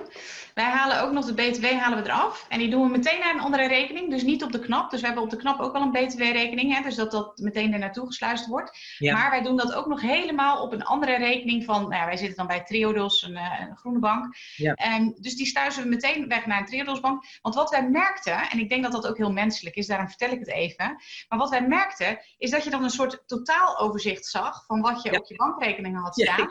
en wij dachten van, nou, wij zitten er warmpjes bij. Uh, en dat is natuurlijk niet de realiteit, want die, die BTW, ja, dat is niet van ons. Uh, dus dat doen wij nu op een hele andere rekening die wij gewoon helemaal niet zien. Dus Heel goed. dat Heel is nog een tip. Ja, vind ik een hele, hele goede tip. Want als ik dus zeg maar nu naar mijn potjes kijk, dan denk ik soms ook inderdaad van, oh, wat gaat het lekker hè. Maar ja, dan gaat die BTW er weer af. En dan denk ik, het verderren. Weet je, niet, niet dat erg, want het is er gewoon. Maar het heeft inderdaad met je gevoel van rijkdom. En wat denk ik heel erg belangrijk is, en dit was voor mij echt een leerweg, is ehm, het risico is, is dat je op het moment dat het even wat minder gaat, of je hebt een tegenvaller, is dat je natuurlijk op een gegeven moment aan die potjes gaat zitten. En ik zou je echt willen adviseren, en dat is echt een hele lastige, weet ik uit ervaring, maar ga het doen. Kom er niet aan. Kom er gewoon niet aan. Ga op een andere creatieve manier kijken of je meer omzet of geld kan verdienen. Want als het je lukt om er niet aan te komen, dan heb je echt een vaardigheid voor je leven. Want dan betekent het dus dat je de creativiteit hebt om een probleem op te lossen en ondertussen gewoon wel je geld te behouden. En dat is zo heel erg belangrijk. Mooi. Ja, heel mooi. En Marianne die zegt op uh, je telefoon kun je rekeningen uitsluiten die je kan zien. Ja, dat klopt. Maar volgens mij zie je altijd wel je totaalbedrag. Dat, dat ja. niet. Ja. ja. en nogmaals, het is echt uh, misschien heel, uh, ja, misschien heb ik het alleen, maar uh, wij hadden dan toch zoiets van, nou ja, lekker, terwijl het gewoon dan niet de realiteit is. Dus vandaar dat wij hem helemaal wegsluizen. Maar bedankt voor de tip, Marian, dat, dat is hartstikke mooi. Um, waar, waar, ik ook nog heel erg nieuwsgierig naar ben, Pieter, want uh, in de aankondiging las ik over de geldthermometer. Ja. En uh, dat je aangeeft, nou, die, die, die staat uh, op oude principes afgesteld. Zou je daar iets ook vanuit je eigen ervaring over kunnen vertellen? Ja, zeker. Ja, zeker. Ja, dat was echt iets, daar was ik echt flabbergasted over. Um, ja, we, zijn natuurlijk allemaal gewoon, hebben groeien op. We, iedereen heeft zo zijn eigen achtergronden en realiteiten meegekregen. Dus het is heel interessant om eens bijvoorbeeld na te denken over wat werd vroeger bijvoorbeeld bij jullie thuis verteld over geld. Nou, bijvoorbeeld een van de spreekwoorden die bij ons thuis altijd uh, naar voren kwam was zuinigheid met vlijt doet huizen als kastelen bouwen. Dat was er eentje die komt altijd binnen. Maar het is interessant om na te denken wat werd er vroeger allemaal verteld over geld aan tafel. Want dat onbewust, ook al wil je het niet, is dat zeg maar wat er dan gebeurt. Dus wat bij ons was, was natuurlijk, uh, ik had een heel goed leven. Mijn ouders, uh, mijn vader verdiende goed.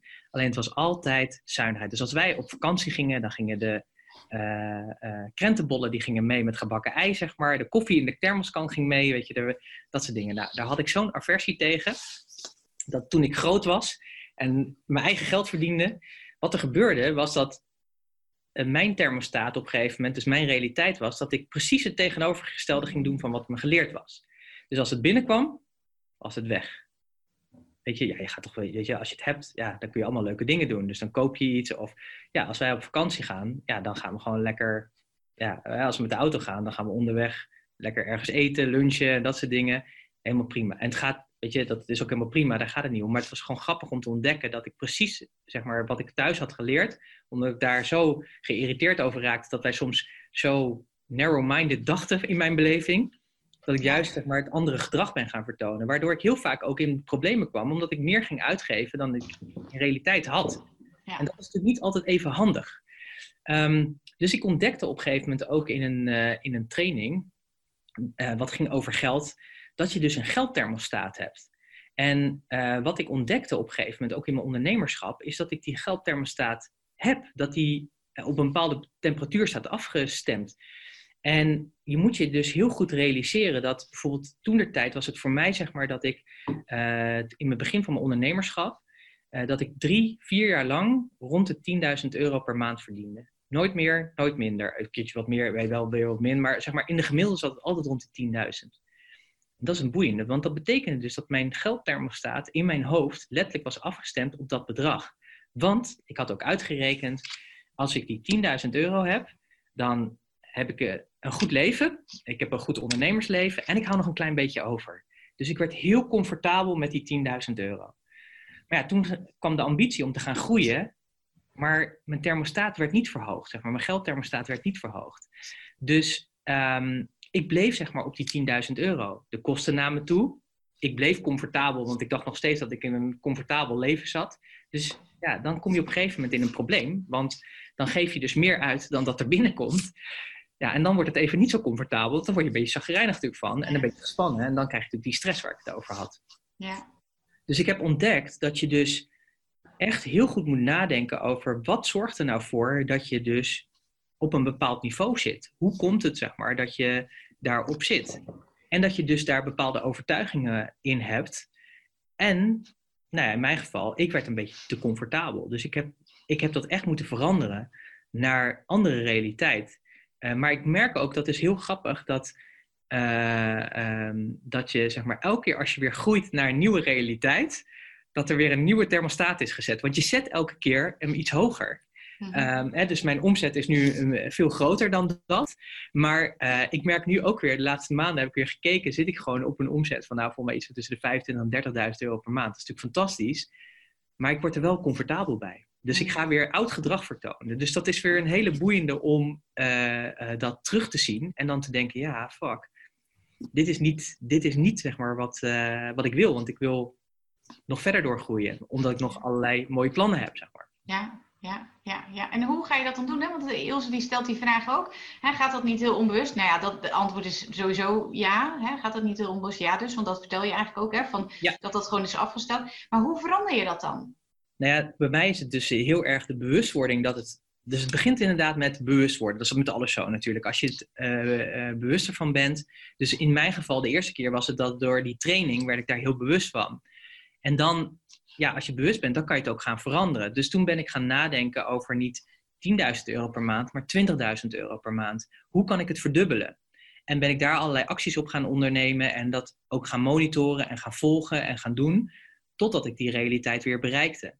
En dan merk je zeg maar dat je dus, als je daar dus weer bent en je wordt weer wat comfortabel op dat niveau, dus op dat plateau, ja, dan is het weer aan je om daar weer stappen in te zetten. Maar het is vooral door A, bewust te zijn, maar B, ook door echt dan ook te zeggen, ik ga dat doorbreken. Ik ga echt er alles aan doen om te zorgen dat ik daardoor heen breek. Dus ik weet nog wel, die eerste maand dat ik naar 15.000 euro omgezet ging.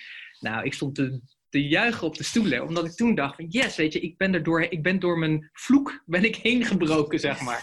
Ja. En ja, uh, dit is iets waar je continu aan kan blijven werken. Uh, en moet werken ook, denk ik. Want Um, ik vind het ook wel zo mooi in het boek uh, The, uh, Big Leap van uh, Gay Hendricks. dat gaat over, jullie gebruiken dat volgens mij heel veel in, in, jullie bedrijf. Ja, klopt. Um, dat gaat over je genius. En hij heeft het over de upper limit behavior. behavior, zeg maar. Dus dat we allemaal hebben een soort plafond waar we tegenaan knallen. Um, en wat je vaak ziet, zeg maar, als je er doorheen knalt, dus even met die omzet bijvoorbeeld, ja, dit, dit is wat je gewend bent. Dus hier ben je heel comfortabel. Ga je er overheen, ja, dan komen er ook in één keer allerlei uh, principes, allerlei gedachten. Dan komen in één keer ook al die, die, verhalen weer van vroeger naar voren. En wat je doet, je saboteert je eigen succes, zeg maar. Dus je gaat heel vaak terug. Dus dat is ook vaak de reden dat we vaak in onze omzet dit doen.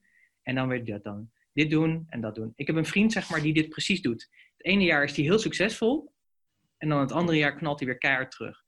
Totdat hij dit boek las en op een gegeven moment ontdekte van shit man, ik ben mezelf aan het saboteren, want dit is precies wat ik aan het doen ben. En toen hij dat doorbrak, zien we nu dat het, de, het gebeurt af en toe nog wel eens, want we blijven natuurlijk gewoon mens. Maar de diepe terugval is stukken kleiner. Waar ligt dat dan aan? Waar ligt dat dan aan dat, dat, dat wij ondernemers, of wij mensen, zo zou je ook kunnen zeggen natuurlijk, um, ja, blijven terugvallen? Wat is dat? Ja, we zijn gewoon enorme gewoontedieren. Dus dit is precies wat er gebeurt. Dus op het moment uh, dus in mijn situatie is het vaak zo, ik word weer comfortabel. En denk ik, nou, ik heb eigenlijk wel een lekker leven. Ik doe alles wat ik wil. Uh, weet je, het gaat wel relaxed eigenlijk. Super lekker. Alleen heel vaak is het dan ook zo dat ik ondertussen heb natuurlijk allemaal doelen gesteld en ben ik verder aan het nadenken. En wat er dan gebeurt is dat ik wel soms me ga gedragen als die persoon met die omzet en die winst die ik wil zijn. Terwijl ik daar absoluut niet ben. Sterker nog, dat ik vaak door weer oude patronen weer teruggehaald word. En dat is iets, zeg maar, ja, dit, uh, die vriend van mij die noemt dat echt letterlijk je draken doden, opnieuw. Dus elk level has its own devil, wordt er altijd gezegd. Ja, dit is iets wat wij als mensen, ik denk dat je sommige thema's, sommige um, uh, overtuigingen, die los je op. Um, maar ik denk ook dat je elke keer weer daarmee geconfronteerd wordt. Dus elk niveau kom je toch weer zo'nzelfde thema tegen. En ja, ik denk dat het waardevolle is, als, althans als ik naar mezelf kijk, is dat ik het steeds sneller herken. Me er bewust van ben, omdat ik het ook meet. Ik meet natuurlijk mijn winst en mijn omzet en dat soort dingen. Dus ik zie het ook. Dus wat ik net zei over de afgelopen maanden, zie ik gewoon een bepaalde stabiliteit. En ik zie ook weer, ik voel mezelf ook weer een beetje comfortabel worden. Ja, dat is voor mij dan nu weer de reden om nu weer te zeggen: oké, wakker worden. December moet echt de beste maand ever gaan worden. Zijn er, uh, als het gaat over financiën, zijn er dan een aantal kern, kern, kerngetallen, kerngetallen, kerngetallen, die jij uh, meet? Als je zegt dat je meet? Ja, nou ja, natuurlijk, uh, natuurlijk winst. dat is natuurlijk een hele belangrijke. Kosten? Kosten. Maar wat ik ook doe, is dat ik gewoon letterlijk, ik, ja, dat noemen ze dan in vaktermen een uh, liquiditeitsbegroting. Nou, vergeet het woord, maar eigenlijk is het niet anders dan dat ik elke maand bijhoud welke vaste lasten ik heb.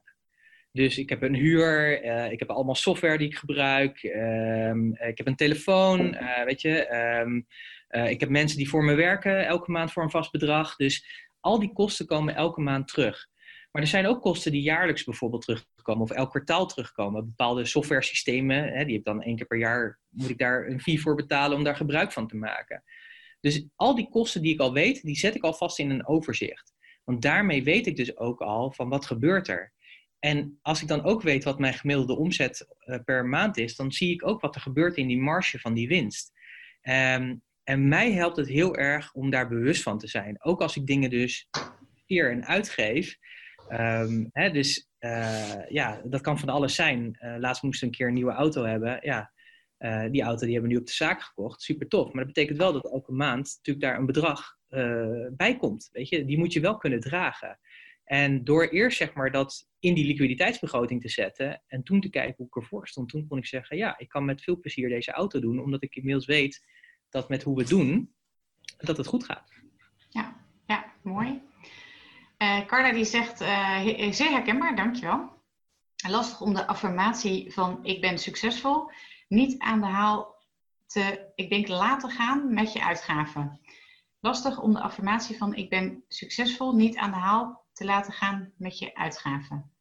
Ja. Ik, ja, jij snapt hem? Ja, als ik, ik, weet, ik heb er een beeld bij, dus misschien dat we er even bij zouden kunnen halen om het echt uh, door te vragen over wat We gaan het even, ja, want ik, uh, dat, dat is fijn. Als jij nog heel even erbij kunt komen, Carla. Als je zo, ja. yes, ja, daar ben je. Ja, ja, ja. Nee, ik, be, ik begrijp hoe onduidelijk die vraag is. Dat is even lastig snel uit te leggen. Ik herken het zeer, Pieter, wat je zegt over, weet je, dan zie ik mezelf al als die succesvolle ondernemer.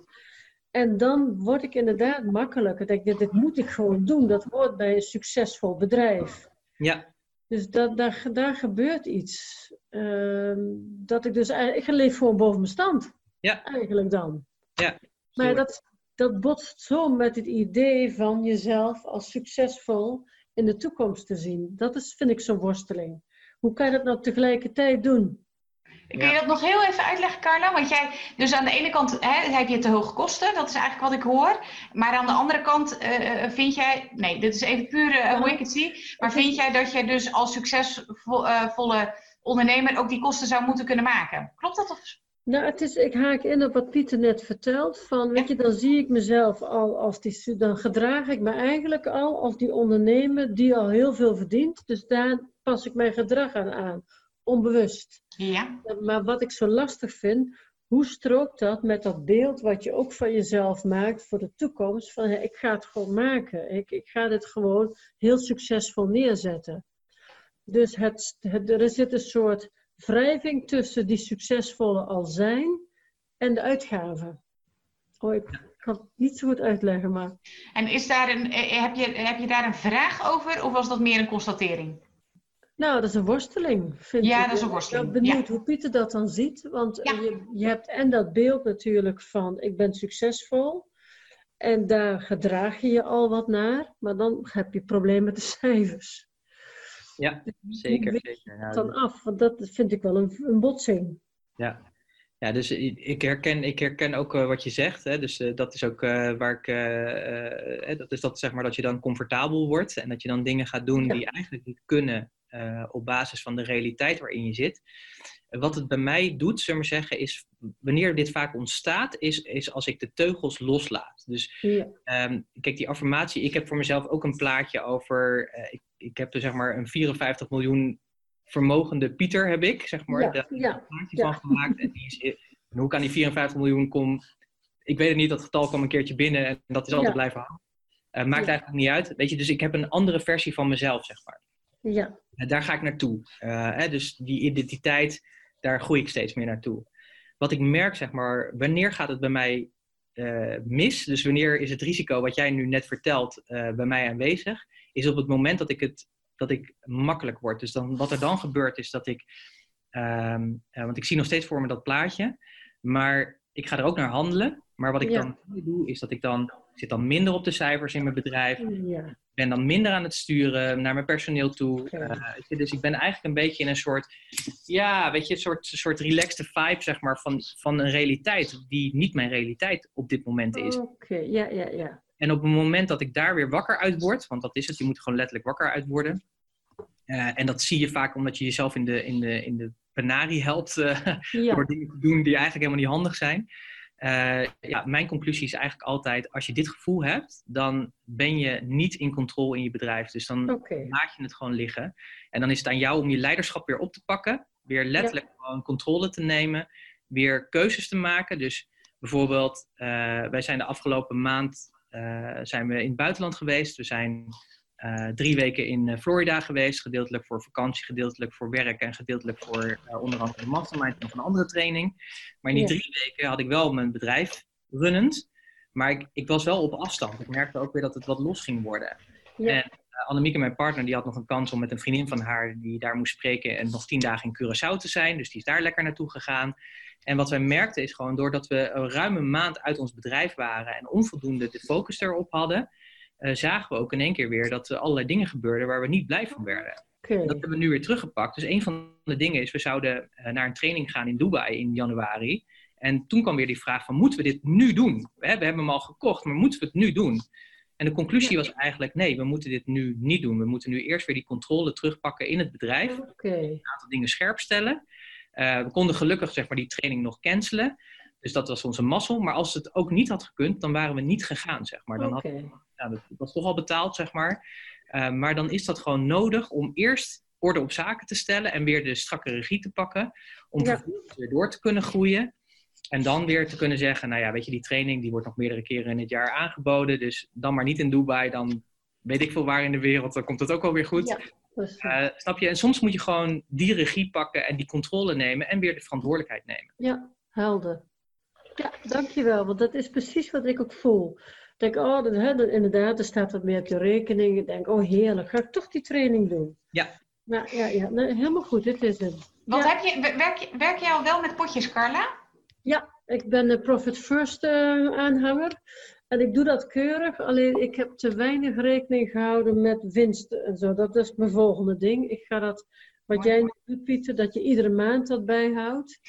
Nou, dat heb ik nu een opzetje voor gemaakt, dus ik ben te weinig verbonden met mijn kosten.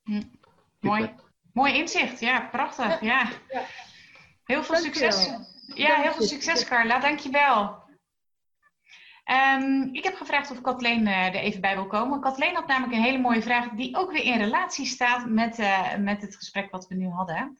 Eh, en, en ook jouw training inderdaad, die, eh, die je annuleert. Ehm, ik ga heel even kijken. Oh, shit. Yes. Even kijken of het lukt, Kathleen. Hallo, Ja, hi. Goedemiddag. ja, goedemiddag. Ehm, ik had inderdaad een vraag voor Pieter. Ehm, heb jij regels eh, wanneer je best je verlies neemt? Uh, ik ben nu bijvoorbeeld, uh, ik heb een klant en uh, ja, er is gedoe mee over een factuur van mij. een heel hoop gedoe. Ik zou wel gelijk kunnen krijgen, want ik sta in mijn schoenen. Maar ik weet dat ik ook een hele lang gezeikproces ga hebben. En ik wil dat gewoon niet meetillen naar 2020. Dus ik zou het liefst mijn verlies doen in dit geval ook verstandigst is. Maar ik vroeg me af, zijn daar ook regels voor? Want ik hoorde op de Voor Altijd Vrij uh, seminarie van Eelco, had hij het er ook kort over, maar ik vroeg me af, zijn daar regels voor? Of uh, moet je dat iedere keer, um, keer per keer bepalen? Hoe ga jij daarmee om? Ja, goede vraag, uh, Kathleen. Dank je wel daarvoor. En heel herkenbaar. Hè? Ik denk dat uh, voor iedereen die aanwezig is dit herkent. Um, er is geen wetmatigheid in. Dus nee, er zijn geen vaste regels voor. Zo moet je handelen. Um, als ik naar mezelf kijk hoe ik er eigenlijk mee omga, is het eigenlijk op twee manieren. Um, dus ik kijk er heel vaak naar van, wil, ik dit, wil ik deze energie erin stoppen en deze negativiteit? En dan is het ook nog afhankelijk van het bedrag wat daaraan gekoppeld is. Maar heel vaak ben ik heel erg makkelijk, of makkelijk daarin, maar heel duidelijk daarin dat op het moment dat het me te veel energie kost, en het afleidt zeg maar, van de focus naar de toekomst toe. En dat het me terugtrekt zeg maar, op de focus die ik nodig heb. Dus dat het echt me nog meer gaat kosten omdat ik alleen maar bezig ben met die ene factuur binnenhalen. Dan um, heel erg simpel, dan schrijf ik hem per direct af. Dan jammer dan maar, jammer. Punt. Weet je, dan is dat gewoon neem je verlies en weer door. Um, daar zit natuurlijk altijd een tussenweg in. Want het begint natuurlijk eerst altijd met een gesprek. En soms voelt het ook iets zoals hè, uh, dat je denkt van ja, maar ik sta gewoon in mijn recht, dus ik ga dat recht ook halen. Um, ik denk dat je altijd een afweging moet maken, uh, wat ik net zei over die energieverdeling. Want dit kost gewoon heel veel energie. Dus soms kan het, uh, kan het zeg maar qua investering beter zijn om het per direct af te schrijven. Dus ik zeg niet dat je bij, al, bij iedereen die niet betaalt en dat soort dingen denkt, nou ja, hup, afschrijven, dat zeker niet. Maar ik zou wel zeg maar aangeven dat op het moment dat het jou meer energie kost en daardoor dat je in je hoofd ermee bezig bent en daardoor dat je minder lekker in je vel zit en dat, je, hè, dus dat het zo in je DNA gaat zitten, dan zou ik het per direct gewoon uh, doorknippen. Ja, dus uh, je gaat echt ook wel voelen hoe, het, hoe het zit. dat is dan ook heel belangrijk. Dus het is niet puur, puur financieel. Nee, ja, ik, ik, ik geloof er gewoon in dat je... Dus je kunt er financieel naar kijken. Uh, maar ja, je, er is altijd zo'n heel mooi spreekwoord. You can be right or you can be rich. Dus je kan in je recht staan en je kunt honderdduizend dingen doen. Maar ook al... Ik heb ook al eens meegemaakt met een klant die... Want dan ga je natuurlijk op een gegeven moment over principes hebben. Dus dan wordt het een principe kwestie. En als het dan een principe kwestie gaat worden, dan zit je eigenlijk al aan de verkeerde kant van de medaille, vind ik altijd. Want dan betekent het dus dat je je ego gaat laten leiden. Want ik zal en ik moet, want mij is onrecht aangedaan. En ik zal dus dat uh, halen. Nou, met die klant, uh, die, die heeft dat een keer uh, zeg maar meegemaakt. Die was ook zo, echt maar, nou ja, zo geraakt in zijn ego dat, die, dat dit hem was overkomen. Naar de rechter gestapt. Nou, je kunt je dan nagaan, voordat je daar al bent, dan heb je dus al een heel traject afgelopen.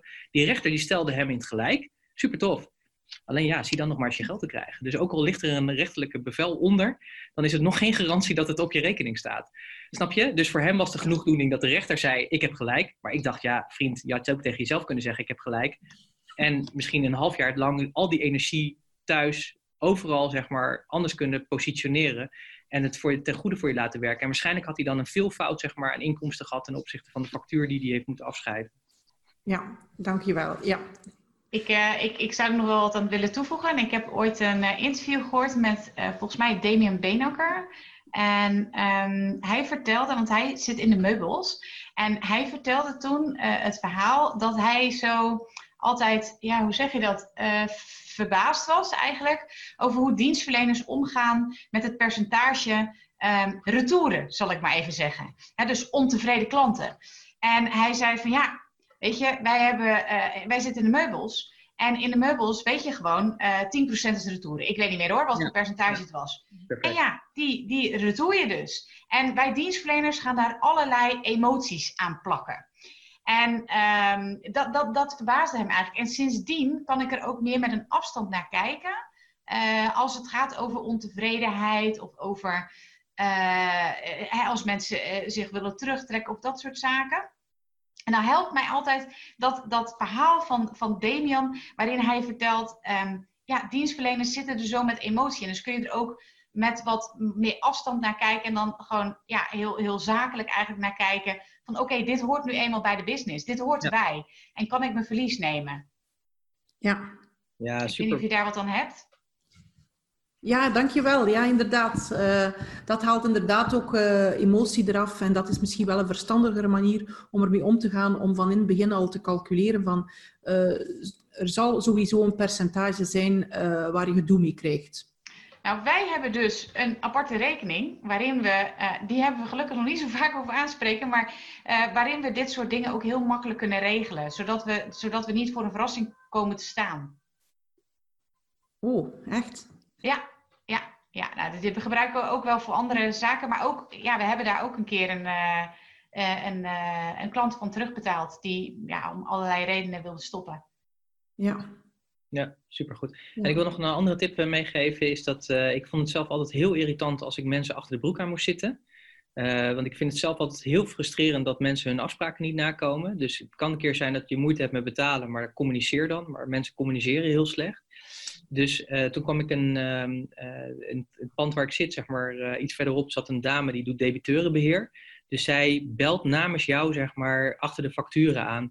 En toen ik dat hoorde, toen ben ik meteen gezegd, hier, elke maand krijg je van mij een lijstje van mensen. En um, het is vaak niet eens dat, dit is natuurlijk een extreem geval, zeg maar. Dus het is heel vaak dat mensen niet onwelwillend zijn, maar dan even niet doorhebben dat het 14 dagen is. Of dat, nou, daar zijn altijd redenen voor. Maar ik merkte, omdat ik ook uh, natuurlijk mensen begeleid, dat ik het heel frustrerend vond om te weten dat er nog een factuur open stond waar ik zelf achteraan moest gaan. Terwijl ik ook nog een, een persoonlijke relatie, zeg maar, of een, ja, een, zakelijke relatie heb waar ik in persoon met elkaar werk. En toen we haar gingen inzetten, toen gebeurden er twee dingen. Dus ik had die emotie niet meer, want het werd geregeld. En zij zorgde dat het werd geregeld. Ik kreeg af en toe alleen even een terugkoppeling. Uh, en wat er ook gebeurde, is omdat mensen, dat wij het serieuzer namen. Dus meteen na de vijftiende dag ging zij bellen werden mensen gewoon, gingen gewoon, ja, kregen gewoon een hele fijne opvoeding. Uh, op een vriendelijke manier. Uh, en daardoor is het eigenlijk nu teruggebracht op nul.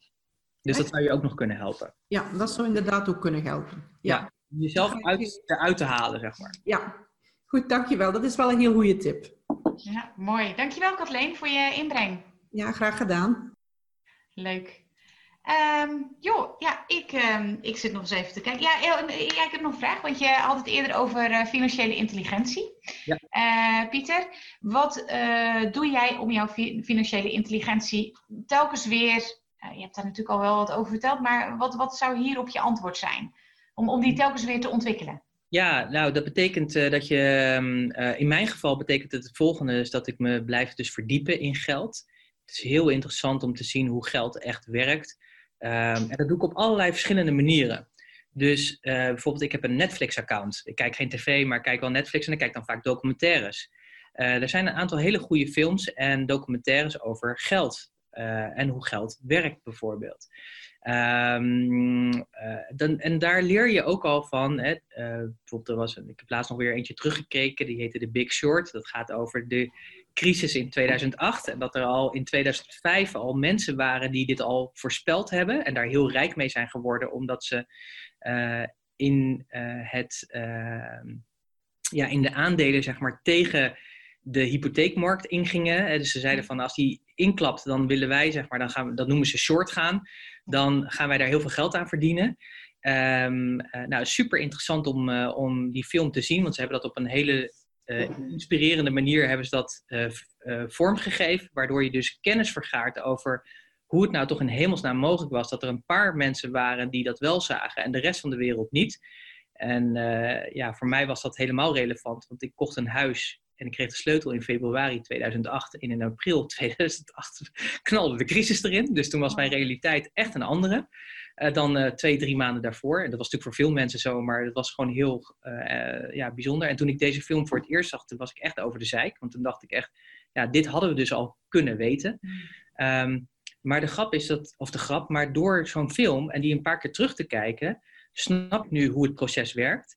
En er zijn gewoon weer tekenen dat precies dezelfde dingen die toen der tijd plaatsvonden, dus dezelfde tekenen der tijd, dat die vandaag de dag ook weer gaande zijn. Dus het is een hele boeiende. En dat is niet om je angst aan te jagen of wat dan ook, maar daarmee word je dus slimmer. Je begrijpt hoe het geldsysteem werkt. Um, Wat ik een hele interessante vind is weer een Amerikaan. ik haal het heel vaak uit het buitenland. Ik wil niet zeggen dat er in Nederland geen goede mensen zijn, maar ehm, Mike Malone, hij is van goldsilver.com. Um, hij heeft wel een belang. Iedereen heeft een belang, hè? dus dat moet je altijd goed in de gaten houden. Iedereen die je kijkt, dus ook zo'n filmmaker, iedereen heeft een belang. Ehm, maar hij legt uit in allerlei YouTube-films hoe het geldsysteem werkt. En hij is ook een van de mensen die ook bijvoorbeeld zo'n geldstrategie heeft, door te zeggen: zorg nou ook dat je een stukje metaal hebt wat waarde heeft. Dus uh, goud of zilver, hè, vaak natuurlijk in crisisperiodes heeft goud en zilver heeft meer waarde. Dus het is heel interessant om nu te zien. Je ziet nu dat de goudprijs aan het zakken is. De aandelenmarkt gaat omhoog. Uh, maar dit zijn allemaal tekenen dat er ergens een kentering gaat kopen, komen. Dus het zou nu heel interessant voor je kunnen zijn. Ik ga geen advies geven, want ik ben niet de expert. Maar het zou interessant... Doe maar even, doe maar even. Ik ben toch benieuwd. Het zou interessant kunnen zijn om nu na te denken om letterlijk niet te gaan beleggen in de goudkoers, maar echt gewoon een, een klein stukje goud te hebben omdat we weten dat op het moment dat het misgaat, dat, dat die waarde altijd omhoog gaat. Nou, bijvoorbeeld, hij legt heel mooi uit hoe het geldsysteem werkt. En hoe het komt dat we vandaag de dag zo'n, ja, dat zeg maar dit soort crisissen eh, voor, voor, kunnen komen. Dat komt omdat we ooit was zeg maar, het geldsysteem gekoppeld aan daadwerkelijk de berg goud die er lag. En op een gegeven moment in de jaren zeventig, uh, volgens mij is Nixon het geweest, heeft dat doorgeknipt. Dus die heeft gezegd van joh, weet je, wij drukken wel bij, het is, niet, het is niet, elke dollar werd niet meer gekoppeld aan elke, uh, ja, zeg maar aan goud, zeg maar zeggen. Dus het was niet ge, gebackt. En ja, dat is nu het grootste probleem. Dus we leven heel erg in een systeem van vertrouwen. Uh, volgens mij is het zo dat er maar een derde van de feitelijke uh, vermogen wat er op aarde is, dat dat gedekt wordt door het daadwerkelijke geld wat er is. Dus als je daarover nadenkt, ja, als wij morgen besluiten om geen vertrouwen meer te hebben in het systeem, ja, dan hebben we echt een groot probleem met elkaar. Dus um, dit vind ik fascinerend om te weten van hoe werkt dat eigenlijk? Hoe uh, werkt het systeem? En wat heel bijzonder is, wat je veel ook in die documentaires ziet, bijvoorbeeld uh, over dat geldsystemen, dat heel vaak de mensen die het veroorzaakt hebben, weer op posities zitten, zeg maar, die het ook weer recht trekken. Dus dat is heel boeiend. Ehm, nou ja, weet je, zo ik vind dat interessant en ik blijf dat ook volgen. Dus ik volg diverse podcasts, ik volg dat soort films. Ik kom dan, hè, vanuit die film kom je weer ergens anders mee in aanraking. En zo uh, ga, je, ga je door. Ik ga natuurlijk nu de dertiende ga ik naar Sep toe.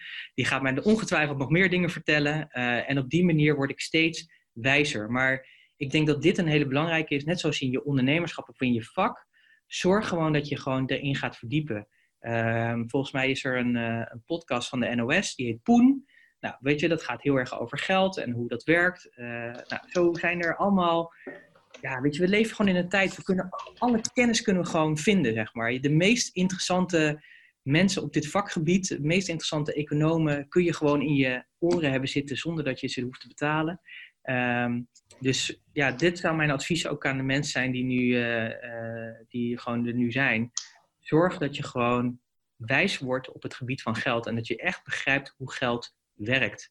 En uh, hoe, het, hoe het systeem werkt, zeg maar, waar je in zit. En als je dat eenmaal begrijpt, en ik denk dat ik het een beetje begrijp, zeg maar, um, dan kun je ook dingen gaan doen om te zorgen dat je dat systeem voor je, hè, dat geldsysteem voor je kan laten werken. Maar dat ook op het moment dat, ik hoorde van de week alweer berichten, of dat de afgelopen weken, dat de recessie weer in aankomst is. Hè, daar zijn allemaal signalen weer voor. Men verwacht eind 2020, begin 2021. Nou, Weet je, het is, eh, het is een beetje glazen bol, maar er zijn signalen.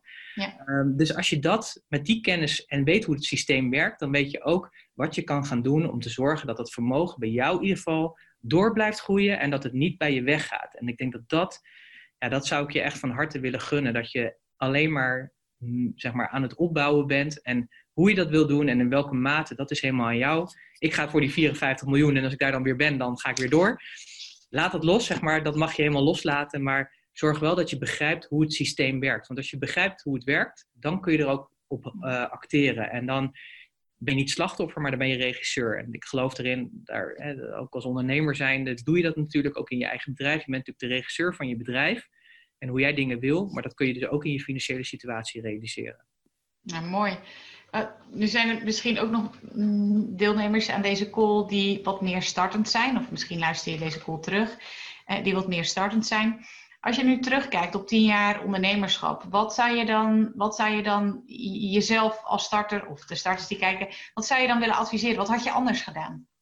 Uh, dat potjesysteem. Daar was okay. ik meteen mee begonnen. Daar was ik meteen mee begonnen. Dus, en um, wat ik heb ontdekt, zeg maar, kijk, die, die percentages, kijk, die zijn nu voor mij normaal, omdat het past binnen mijn, ja, hoe mijn bedrijf nu loopt. Maar het belangrijkste is eigenlijk ook al is het maar een euro per maand, het maakt mij eigenlijk niet eens uit. Maar het belangrijkste is dat je de vaardigheid gaat toepassen om het te gaan doen. Um, een van die potjes, uh, die heb ik in de privékant zitten, zullen we zeggen, want daar pas ik me ook op toe. En bedenk eens als je dit eens met je kinderen kan gaan doen, hè, hoe cool dat is. Zeg maar. Dat je dus nadenkt over met je kinderen van hey, als je je zakgeld hebt of als je dingen verdient, dat je dat in bepaalde potjes zeg maar, wegstopt. Een gedeelte om te sparen, een gedeelte om nooit aan te komen, zodat het altijd meer wordt.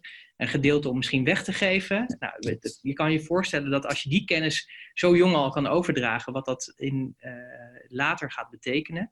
Maar ook al betekent dat 99% van je kosten eruit gaan. Ik zou ook zeggen, zorg ervoor dat 1% dan in ieder geval in zo'n potjesysteem is, al is het maar een dubbeltje. Het maakt eigenlijk niet uit, want op een gegeven moment gaat het veranderen, gaat er omslag komen, ga je meer verdienen en dan kun je het systeem ook aanpassen. Maar dan heb je altijd al wel de eigenschappen je eigen gemaakt om met zo'n systeem te werken. Ja, en toch, toch is het dus zo, en nog heel even teruggrijpen naar het begin van het interview, dat er dus nou ja, 95 komt, vier van de tien ondernemers zitten in financiële problemen. Wat is daar dan de oorzaak van? Gedrag. Ja, echt gedrag. Ik kan niet anders zeggen. Dus het feit dat. Kijk, wat, uh, wat ik ook merk in het ondernemerschap, en misschien herken jij dat ook, is doorzettingsvermogen. Dus we zijn wel heel erg, wel doorzettingsvermogen, maar ook die consistentie daarin. Um, en daar ja, ik ben ook mens, hè, dus ik wil ook die instante gratificatie hebben. Ik wil het meteen hebben. Hè. Dat is eigenlijk ons, uh, ons, ons ja, natuurlijke uh, gedrag eigenlijk. Maar wat ik heb geleerd, zeg maar, is het uitstellen van dat gedrag gaat uiteindelijk in de long run je veel meer vrijheid opleveren. Dus wat ik altijd heel inspirerend vind als ik bijvoorbeeld biografieën lees van succesvolle ondernemers, dan zie je vaak dat zij drie, vier, vijf jaar alles geven, geen dag op vakantie gaan, helemaal niks, geen vrijheid zichzelf gunnen, amper slapen. Nou, je kunt je afvragen of dat gezond is. Maar wat je wel ziet, is dat deze mensen die doen vijf jaar bikkelhard werken. Dan ontstaat er een omslagpunt, of tien jaar bikkelhard werken. En daarna zou ze bij spreken kunnen zeggen: kijk, dan hebben ze natuurlijk die systemen en dan, dan gaat het voor hun lopen. Maar daarna hoeven ze eigenlijk nooit meer te werken. Dus wat is vijf jaar op een mensenleven? Ja, ik vind dat. Betekent dat uh, dat jij zegt dat je altijd hard moet werken om daar te komen? Nee, dat, dat uh, hoor je me niet zeggen. Je moet vooral slim werken, denk ik. Maar ik denk ook dat de realiteit is, als het gewoon niet goed gaat. Ik zie ook heel veel struisvogelgedrag. Uh, dus gewoon je kop in het zand steken. En daar geloof ik dan niet in. Dan denk ik, ja, weet je, als je het echt wil, als je echt graag wil, het succes wil hebben of echt die omzet wil hebben, omdat je het belangrijk voor je is, dan kan je het realiseren. Alleen dan zal het misschien betekenen dat je een uur eerder je bed uit moet. Mm. Om iets te doen of te leren. Ja. Wat zeg je, sorry? Om iets te doen of om iets te leren. Ja, ja, ja. ja. Kun je daar een voorbeeld van geven? Sorry, nog een keertje. Eh, je zei slim werken. Dus niet per se hard werken als wel slim werken. Kun je daar een voorbeeld van geven?